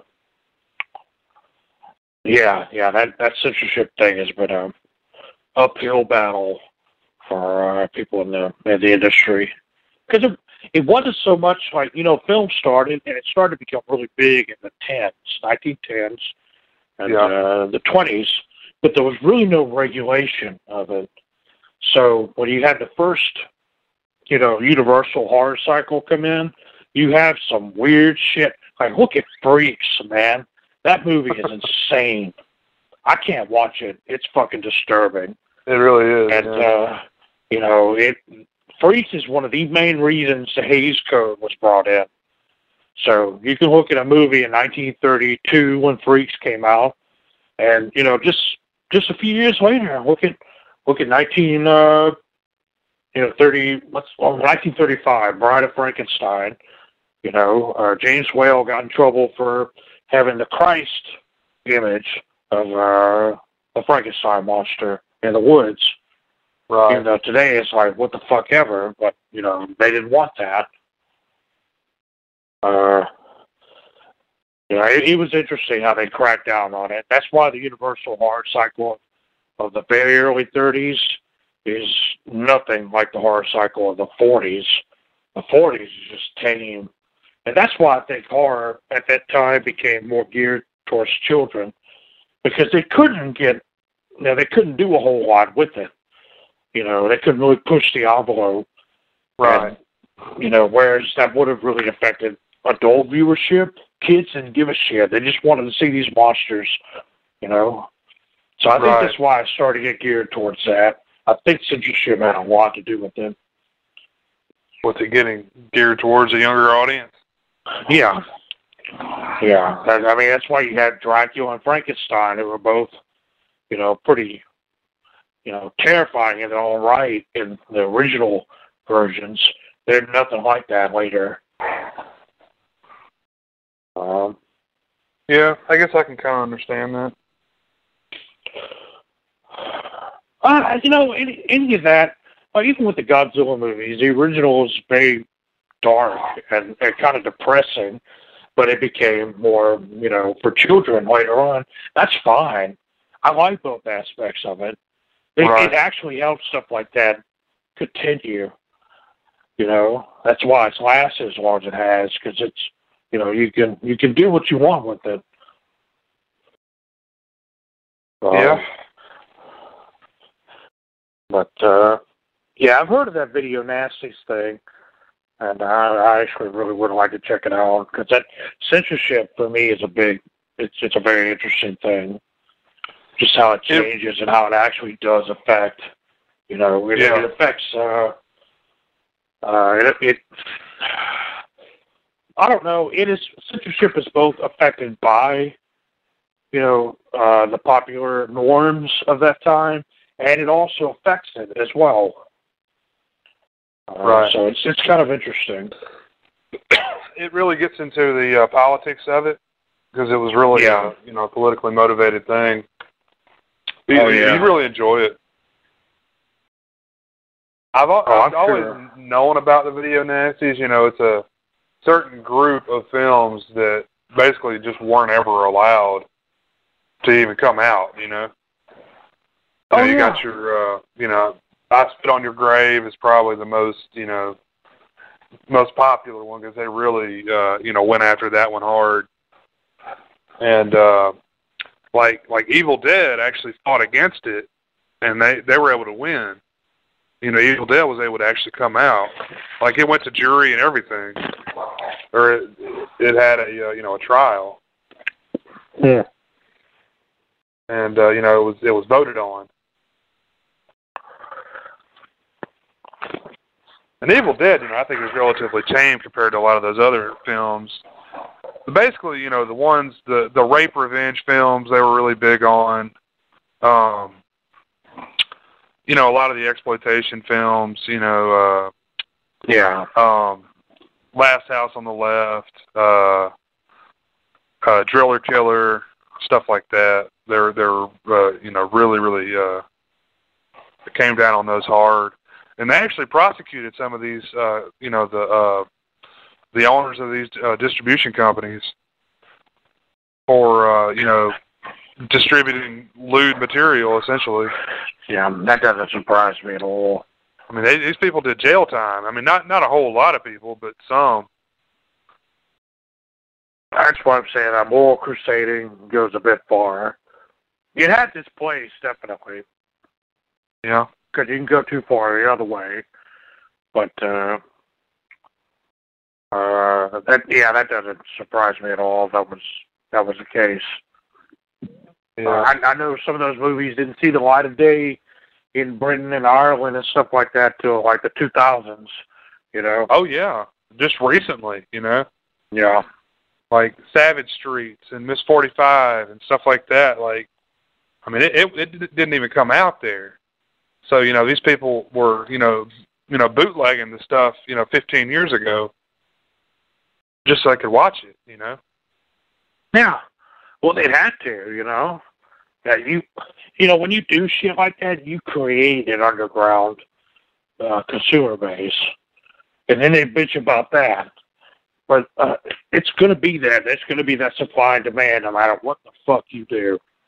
Even in totalitarian regimes, somebody's going to find a way. That's what the black market's for. Yeah. And uh, honestly, movies like that, they're not subversive. The only people who get influenced by stuff like that to imitate anything they see and stuff like that are people who are already going to do it. Right, right. It You just know, it's needed a catalyst, you know. yeah. And it And it, it, it would have? It would have been something else had it not been whatever, you know. They were just waiting for that to happen, and uh you can't blame like Grand Theft Auto and shit like that. I don't Right. Uh, you know, I, do I think that movies and stuff can influence people? Yeah, yeah, I certainly do. You know, uh, that's that's why advertising works like it does.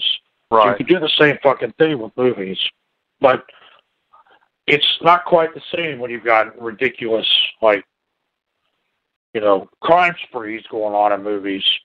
Your average Yeah. person is not going to think about doing that. They're going to watch the movie and say, "That was cool." Like these action movies, man. You, I'm mellow as fuck, but I don't want to sit there getting a fucking, uh, you know, a, a big ass jeep with Uzis and blasting away people. No. I think we're good examples because, like, I mean, I I know that you know me personally, I, I like some of those vile shit on earth. You know, video games, everything, violent. You know, everything. I played when I was Mhm. young. I watched this stuff when I was young. You know, and I never really did anything that extreme. You know. It, I mean, well, you still had a, I really a think moral it- compass. Exactly. It, I think it boils down to, you know, how you were raised, basically. I mean, you you know right from wrong. This is fantasy, you know. It's not, Yeah. you know, it's not real life. You know, I think that's the separation that that you know is missing the difference between reality and fantasy. Yeah. That you know, that's that's some sort of a, uh, you know, psychosis there. Oh, uh, dude, that's something that you know. Uh, I don't know. It's not like a movie makes a breaks it. Right. You know, it's it's like we were saying earlier. Anything could have caused it. You know. Well, I mean, it, it's it's the same thing as saying that you know, guns are the reason for all this violence.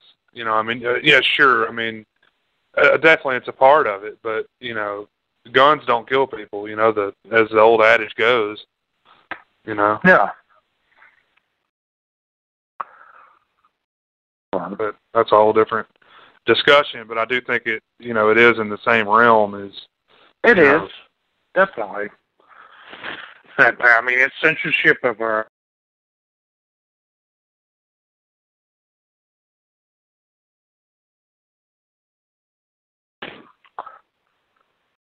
That was a fun movie, though. I enjoyed watching that.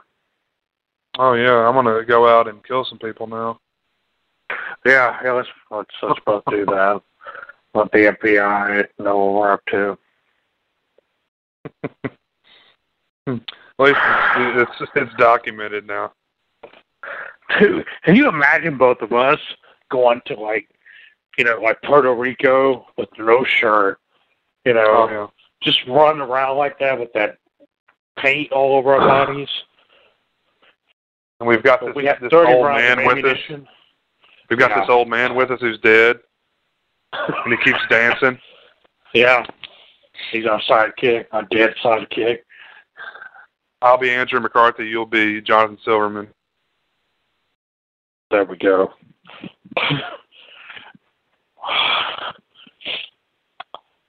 Uh, see that? See, we pretty much just uh, came up with the uh, the script for Dead Heat. Man, Dead Heat, man. It, it sounds like such a good movie, but it's not. No, it's it. Uh, Dead Heat to me seems like a movie that that came out with a script, really wanted to do it. They wanted to get better actors than it did, or higher Yeah. grade actors than it did, but had to settle. You Well, it's like I Joe like Piscopo in that. Yeah. Yeah, Joe Piscopo is I mean, he was only in movies for like a three year stretch. Yeah. You know, and Treat Williams, who I actually really do like, uh, is all about B grade shit. Yeah. You know, because like the other night, I was like, you know what? I'm either going to watch Deep Rising or The Substitute Four. And I, I chose The Substitute Four. I was like, well, I'm just picking between Treat Williams movies. Now let's just throw End of Days in there too, which is a terrible fucking movie. End of But, uh, Days? Yeah. Oh, I don't think so. Oh, you liked it with Schwarzenegger and all that? Yeah, hell yeah. Well, I tell you what, let's watch that one at some point because I haven't seen it since it came out in '99. I didn't like it when it came out. I mean, it's stupid, but yeah, I mean, I, I think it's good for a stupid movie. I don't take it seriously. At, at this point, I might enjoy it, but that you know, at, at in the late '90s, I didn't watch this stuff. So Dude, I remember Treat Williams as the devil and Arnold Schwarzenegger. no, the only part no. I remember. Huh? It's not Treat Williams. It's not the devil. Oh, It's that oh, Irish That, that shows how much. Um, Gabriel Byrne. Oh shit! Okay, I get them confused. I just remember him. Like Otto was hanging out of a windowsill, and he like comes up over the window and like steps on his hand or some shit. Yeah. Otto sounds exactly like Chewbacca when he screams.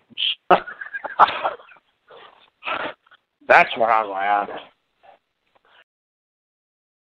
I was just looking at the substitute movie. So Treat Williams was in two, three, and four. Yes. So Tom Berenger was in the first one, right? Yeah, yeah. I picked up the four pack, and uh, you know, I I love the first one. It's fun as hell. Uh, I watched the second one. I can't remember if I watched three or not. But uh, Okay. Did you know they made a class of 1999 too? no. It's called The Substitute. What the fuck? Let me look it up. With the number two in there, please tell me the number two is in that. I think it is, man. I- the let me- substitute. oh wait, no, I don't- not the substitute. Uh, class of 1992. Uh, the substitute. How did it come out? Christ. It came out the same year as the first one. 1990. What? Oh wait, no, 94. It's saying here. I don't know why that's that's wrong on IMDb. It's uh, 94. I'm sorry. Okay. It's So I, I had to here. have direct to VHS. Oh yeah, absolutely. Oh, that It has awesome. uh, Sasha Mitchell in it, Nick Cassavetes, Dude. um, a bunch of people I've never heard of before. Directed by Spiro Ra- Razatos. I have no idea who that is. Um, see. He's worked on a lot of big films. I don't think he was directing though. Let's see. He's assistant director on like big movies, dude. Fast and Furious Seven, Captain America, The Winter Soldier, Fast and Furious Six, Total Recall, X Men First Class, Expendables. Damn. So I'm busy lately. he, he's the AD on a ton of shit, dude. So, Hmm. but uh, That's weird that that didn't come up when I looked up Class of 99 on uh, Amazon last night. Sasha Mitchell, dude, he is in some shit. We need to do a retrospective on him. Dude, I just He was- remember, you know, him in Step by Step, and then, well, he was accused of domestic abuse against his girlfriend or something, Oh, really? and that I think that ruined his what career he had. No, uh, he was in like Kickboxer two, three, and four. Oh, okay, so they pretty much just filmed him Yeah, beating up his yeah. girlfriend and made movies Yeah. on it. Okay. yeah.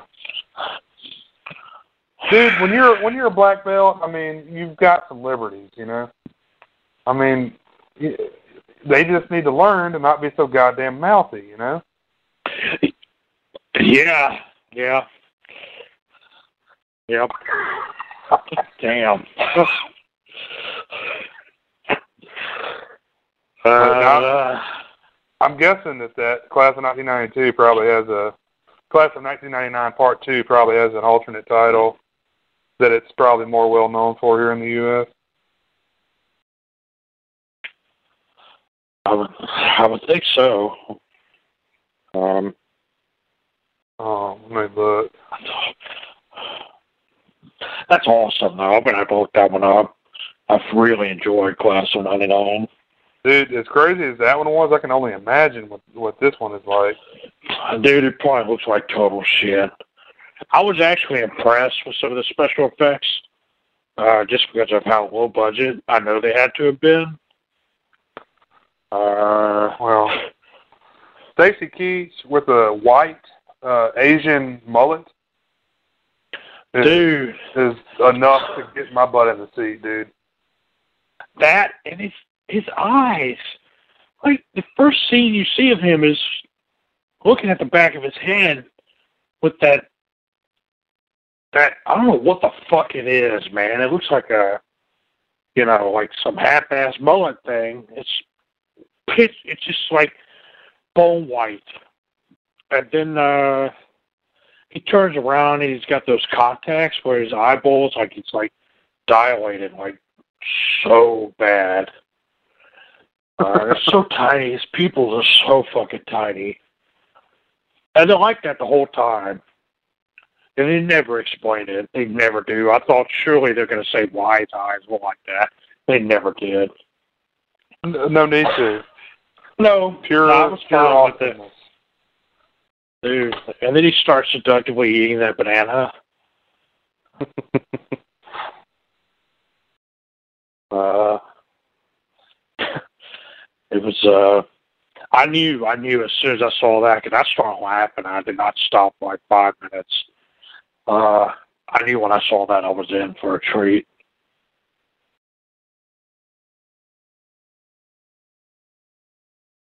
Yeah, that's a hell of a banana.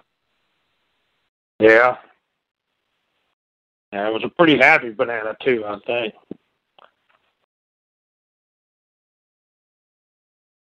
Yeah. Well, he kept taking bites out of it, but it kept getting bigger. Yeah, yeah, Stacy Keach, just known for his fellatio skills.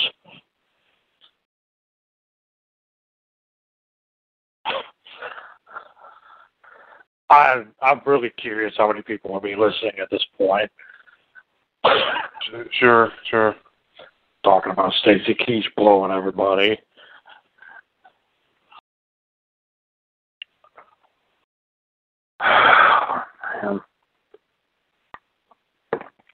You know, uh, you know what we could do is, uh, of course, this is over three hours, but I've got that 42nd Street Forever Blu-ray. You heard of 42nd Street Forever? Is that that's trailers, right? Yeah, yeah, it's all exploitation trailers. That's all it is.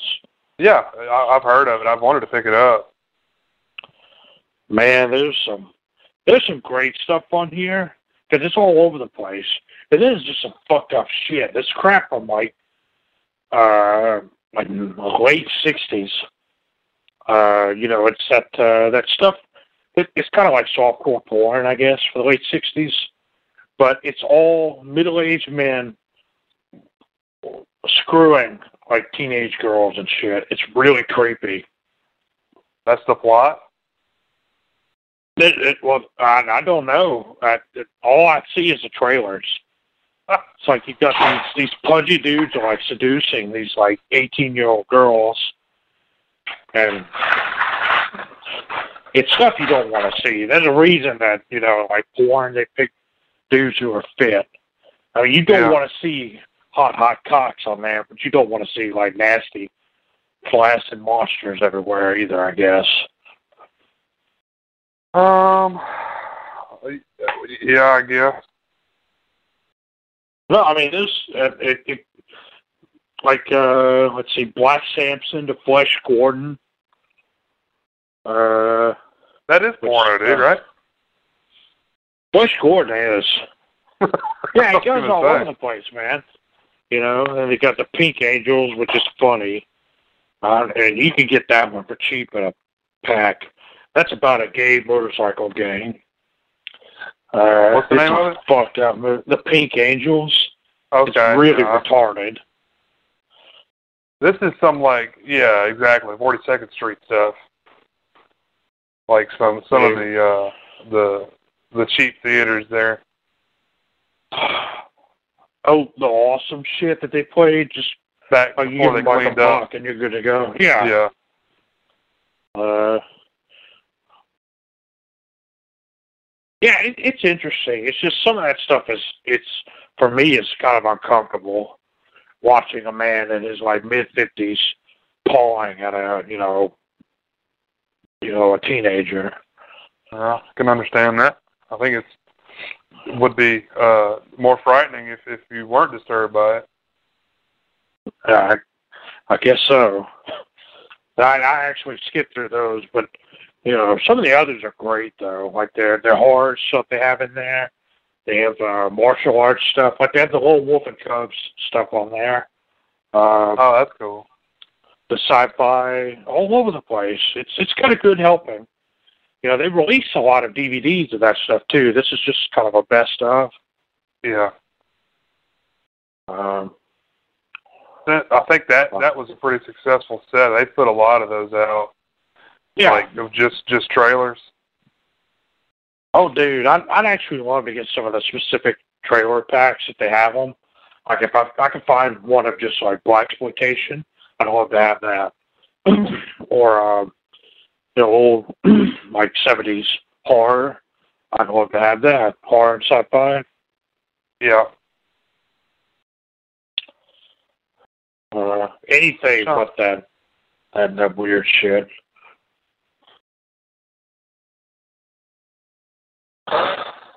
But it's like it's trailers mostly for stuff that you can get in those like five dollar bargain sets from Mill Creek. you mean the movies you can actually get in those? Yeah, the movies. Yeah. Um. But that that Pink Angels though, I have to I have to mention one thing about that. It's like like I said, it's a gay biker gang that's uh, stereotypically gay. This is back in the seventies, and they have for whatever reason a military general is obsessed with finding them and stopping them from being gay or whatever. Right. Well, sure. And uh, and he he spends the movie going after them. And uh, I mean, I, I, I this is actually what's going to probably prompt people to actually pick it up. He finally gets them, and the last scene is them all hanging dead from trees dressed as women. it's fucked up, man. They like it's like weird in that you know uh funny, offensive kind of way. Yeah. And then it just takes that dark ass turn in the last like minute of it for no reason. Like I was laughing and then it was like, what the fuck? And then I started laughing again. uh it, it's it's a movie that's well worth checking out.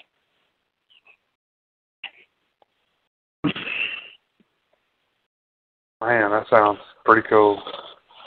Uh, well, see, I love stuff like that. I love stuff that's politically incorrect. 'Cause Yeah, that, oh, that yeah. political correctness stuff is just boring to me. It's lame. Like, here- here's one thing I noticed about the Substitute Four, because in, in in the Substitute Four, he's no longer a mercenary for hire.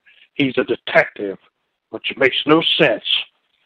Uh, and he's hired by one of his old like general friends or whatever to go Uh-huh. to this military academy, which has been taken over uh, by a white supremacist group called the Werewolves, and that's where Patrick Kilpatrick comes in. He's the leader of them. This movie, it's I mean it's white supremacy. You know they're all hating on minorities, even though the academy is full of minorities. It makes no sense. Uh, and they don't. Oh, the worst thing he says is, uh, "Oh shit!" What does he say? Like they don't use normal racial slurs. There are none in an entire movie with white supremacists, there's not one racial slur, which was highly disappointing. Uh, he call, oh he calls a multiculturalist. and he, uh, I mean, he keeps saying that. You know, like he's calling the N word and shit like that. Right. But he's saying multiculturalist. It's like, who the fuck are you? Are you like a, a sociology professor or some shit?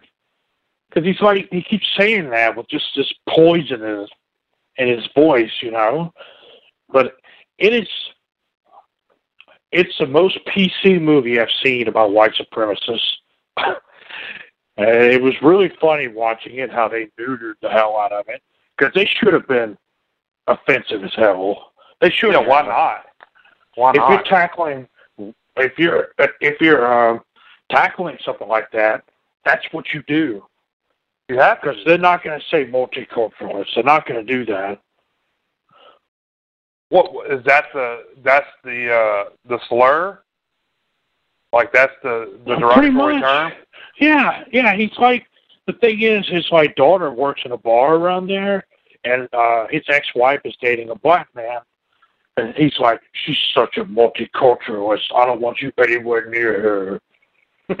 what the Yeah, that, that's what he would say. Yeah, exactly. That's all he's. The worst thing that came out of it was this scrawny, like ninety pound piece of crap denying the Holocaust in it, which was just really stupid. Well, uh, speaking of this, you uh, reminded me of something. Uh, are you familiar with uh, the zebra killer? With what? The zebra killer? The beaver killer? Zebra? Oh, zebra. No, no, I'm not. This was in the uh, let's see, seventies. I think late late seventies. There was a group of uh, radical Muslims in the U.S. that targeted white people, Mm-hmm. and and the main guy, um, his name was JCX uh, Simon. He just died in uh, prison uh, on March twelfth. So basically, Oh. the complete opposite of what you were talking about. This is a uh, a black radical who who targeted white people and uh, uh, killed 14 people in San Francisco. It's it's it's the same principle. There's a, to me, there's no difference. If you Oh, if you have a racial agenda, no matter what fucking color you are, you're a monster. Uh, yeah, I agree. I mean, that was a tough time in America, but uh, yeah, I'm, I'm kind of surprised this is not more well known because I'd never even heard of this before. I saw somebody posted about him the other day that he just, you know, he passed away in prison at the age of 69 in uh, San Quentin. Hmm. So, Well, well, dude, there's actually a story that most people I don't think know about that occurred in New Orleans in the uh, I think in the either the late seventies or early eighties, where uh, a black guy named Mark Essex actually holed up in the Hilton down there and went on a kind of a racial cleansing thing, trying to kill white people. Even though the first victim of his was a black man, um, he was fucked up in the head. Now, mm-mm, I had never I've heard of it either. It's pretty fascinating because, like, uh, he was going through. I, I can't remember how many people he killed. He killed quite a few, but uh, the way they killed him finally is they had a gunship over the hotel and they gunned him down on the top of that hotel. I mean, you can see pictures of his body just riddled with bullets. Uh, yeah, man. Killed uh, nine people, five policemen, wounded Yeah. 13 others. Yeah. They went to his house or his apartment afterward and found he had scrawled shit about the white devil and all that crap on the walls. He Um, was only 23 years old when they killed him. yeah, I've read about his background, and he, he was actually from, uh, I think, the North or Midwest or so. So he didn't deal with a lot of racial issues growing Yeah. up. It wasn't until he joined the military and was stationed in the South where he started getting treated like crap, and he took it in a horrible yeah. way. Um. Yeah, you know, it it, it kind of brings a, a question to mind. Uh, then we can wrap this up in a little bit if you want. Uh, you know, they always say that you know serial killers are white males. You know, like ninety nine percent or whatever. Oh no! And you know, we just discussed you know two that aren't. And that, that's been proven to be a fallacy. I mean, it's somebody's somebody's uh, forging the numbers on that. You know. Well, that's not uh, the Atlanta right. child killer was a black guy. Right. Uh, well, so there was, was another the, guy you know, in Kentucky recently who was doing Well, the belt, you know, the Beltway sniper. Yeah. The Malvo guy. No, whites. From what I've read, whites. The serial killing thing is not a color issue. Whites are more prone to doing, you know, uh, I think more like uh, trying to think of uh, how to describe it. I, I think it's crimes that involve more thought. Uh, it's not a racist thing, me saying that. It's like. You mean like premeditation? Like, yeah, like you could compare like the Atlanta child killer guy, I can't remember his name, to Jeffrey Dahmer. Yeah. You know, a, a white person's more likely to go way out there with what they do uh, than a black person is. And I think just as just far from as, statistics. As, as far as uh, the police are concerned, a, a white guy may be able to get away with it longer too. Yeah. Um, just because they might blend in a little bit more or be less of a uh, profiling issue or something like that. It, yeah, I, I, I believe that totally. Yeah. Um, who knows? Probably depends on where you know where it's happening too. How how you know racially diverse is the area where it's happening. Yeah. It's interesting looking at the statistics, but any statistic needs to be taken with a grain of salt. Any of them. That, uh, that, yeah, absolutely. That's what people need to keep in mind when they always quote statistics all the time. Yeah, people see numbers and they're automatically like, okay, this is official. I know, yeah. no, it's not. well, yeah, you you know you you surveyed ten people on Hollywood Boulevard. You know that's not a very good, you know, cross section of the population. No, that's that's a horrible, a horrible uh, baseline for anything. But you know that's what a lot of these uh, media sites do. You know, like shit, you'll have them like somebody based in New York will go out on the street, interview like 50 people in New York, and use that as like, well, you know, statistics show that this many people out of so and so will uh, think this. It's like, no, you went on one street in New York. you know, New York is not indicated right. in the entire nation. No, that and that's the problem when they always try to say they know what America wants or needs. They go to these people, you know, these these places that are, you know, hotbeds for you know liberals and liberal thought, liberal agenda, you know, and that's not what is you know the majority of America, you know.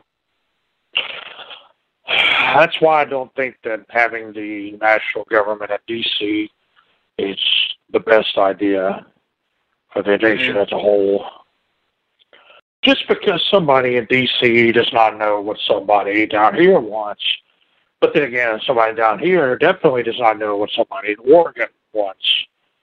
Yeah. You know, it's uh D.C. Mm-hmm. was perfect during the colonial era.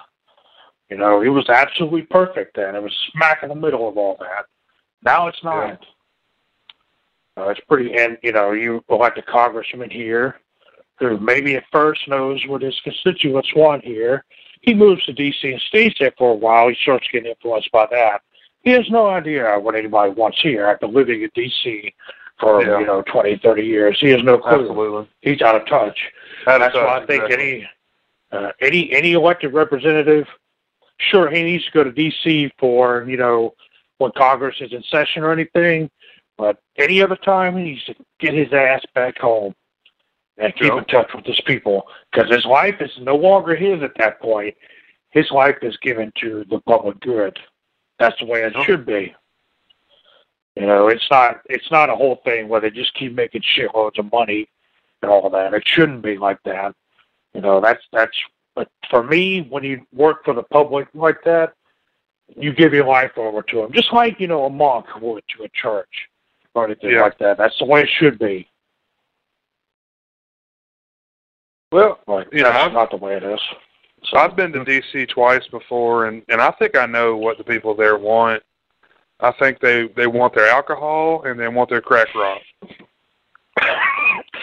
the mayors do definitely.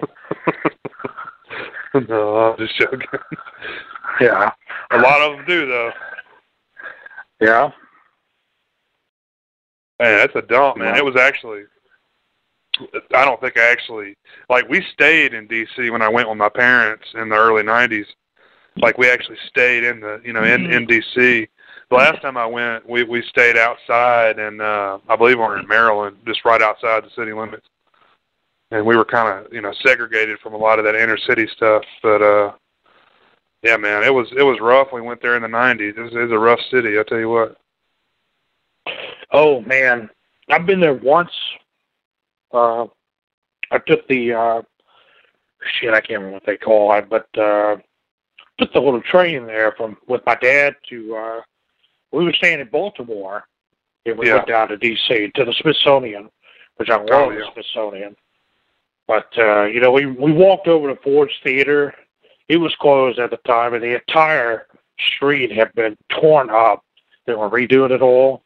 Oh, really? So it really wasn't the best time for that. But the Smithsonian was cool. Oh man, you you could you could spend a week. You could spend a week of your life in the Smithsonian and not see everything there. Yeah. Yeah, we were only there for a few hours. I know. So- Like I Uh, when I went in the '90s, you know, it, it it had changed a lot. The last time I went, you know, they changed everything there all the time. But like we spent a whole day there, and it wasn't nearly enough time.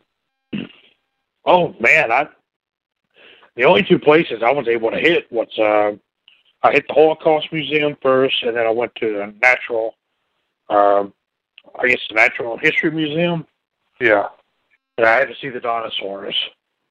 I know, man. There's That's, uh, great, great displays there. The uh, I went to the American history area, but they were closing that one an hour early, of course, that day. So I hauled ass in there trying to see what I could. I saw the Hollywood stuff like, you know, Archie Bunker's and Edith's uh, chairs Yeah, from All in the Family and stuff like that. Uh, but I mean, I had to get back out quickly too. So after that, then I just walked around looking at the monuments. yeah. That stuff you could do after hours too. that's honestly as hot as it gets there since that place was originally a, a swamp. What you do during the peak daylight hours and peak heat hours is stay inside. When everything shuts down in the evening, then go walking to check out everything. Man, we went in July a few years ago, and Oh, you know, we thought it was hot here. You know, we we were coming from like you know Mississippi summertime, like oh Yeah. okay man, we'll get a you know a little bit of a break here in uh, in Washington, and it was like some of the hottest times they'd ever had on record there. You know, and it was like fucking Mhm. just as hot or hotter with 100% humidity. You know, we just what we were used to. We're like, God damn it, it sucks here. yeah, it's funny, even going that that high up north, it, it's like no different. We were there in uh May, I think it was, and yeah, man, it's muggy as shit. Yeah, Uh, like you said, I think Yeah. it's just because it used to be a swamp like that. Is probably Yeah. why. I'm sure it may be a little bit Yeah. better, like in Baltimore. uh, dude, Baltimore. I I like Baltimore. There are parts I like, but the Chesapeake Bay right there, who like shit. Uh, there was trash all in there, like turds, just, just, and you know, like, dude, like we were walking, and uh, there were uh, homeless people in the bushes, squat, popping squats, like every other bush. Somebody was dropping deuces.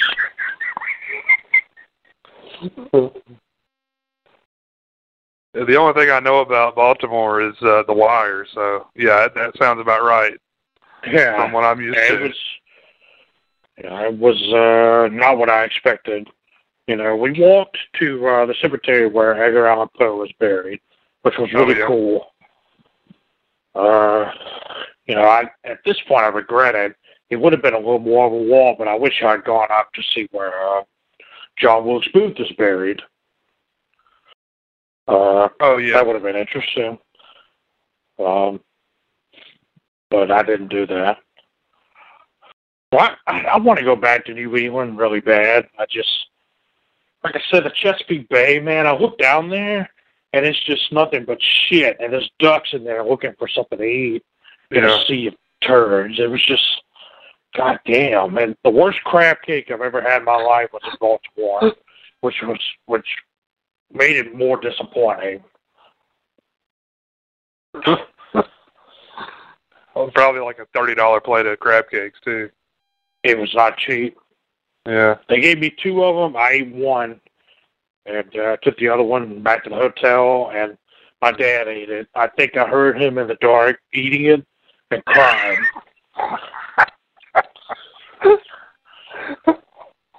It just tastes like sand. Yeah, it's just it tastes like asshole because that's all the Chesapeake Bay was. Now there are parts that were really cool to walk through, though. Really, like some of the old uh, colonial uh, parts of it. Although for some, you know, for somebody my size or for anybody's size nowadays, those doors are way too small. The alleys are way too thin. Yeah. I just I don't even know how anybody could get through there. Uh, unless you're like four feet tall. Yeah. But some of that, some of that historical stuff was really cool to see. I'm not ripping on all Baltimore by any means, but uh, that Chesapeake Bay needs to be fucking cleaned. There was no excuse for that. Um, I keep thinking of uh, Charlie on uh, "It's Always Sunny in Philadelphia" when he was trying to eat those damn barnacles. Yeah. Oh, He was trying to fry up those uh, those delicious little crabs. they. Oh. And then, uh, was it you and me that were watching an episode of uh, of Dirty Jobs when he was cleaning those damn barnacles off Yeah. of that of Yeah, that that's fucking uh, buoy? Yeah, and you could just see them. Man, that was nasty. coming off. You imagine eating that shit? God. I know. I know sure people Andrew tried to eat it. them. If those things tasted remotely good at all, we would eat them because they're everywhere. Oh I yeah, they're they're- so easy to to grow. But they're god awful. Uh, every one of them, when you bite into it, probably tastes like a fresh fart. I bet it's that bad. And the way they were acting Uh. when they were about that smell when they were like basically fucking power chiseling those things off of there. Yeah.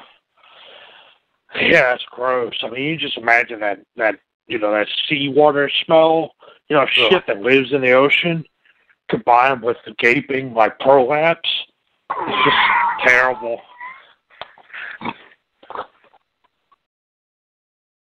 Uh, yeah, yeah. That's it. Dude, I just I also have to say this. So last night when I went to Walmart to get my grocery shopping done, I went at I went late just after midnight because nobody's there Right. the stalkers. And I walked down the aisle. I'm trying to find plastic cups, and the stalkers there squatting down trying to fix up everything on the bottom row. And dude, the smell was awful. Because he just cut one, I guess, thinking nobody was going to come over there. And it was like, it had to have been a 10, 15 foot radius around him of just fart. it was one of those sulfur ones, too, like pungent. Like every time you inhaled, it was just fresh load. Yeah. Just burn Like, your nose. Taste it on your tongue and shit.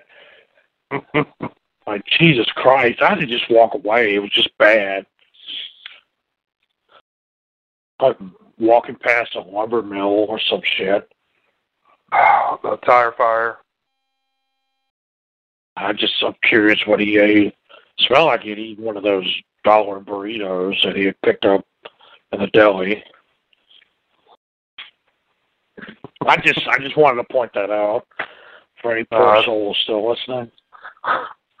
uh, pretty sure I took care of him. I, I'm sure. Has anybody chimed in on this call that you could tell? No, there was a guest in here earlier, but they left. Oh, that's unfortunate. I can't imagine why. um. But uh, well, yeah, you want to go ahead and get off of here? Sure, that's fine. All right, guys. Well, uh, we thank you for listening. For those of you, if, if you still listen, and uh, we'll uh, talk to you next time. Uh, give us any kind of uh, recommendations, uh, reviews, any of that good stuff. Talk to you next time.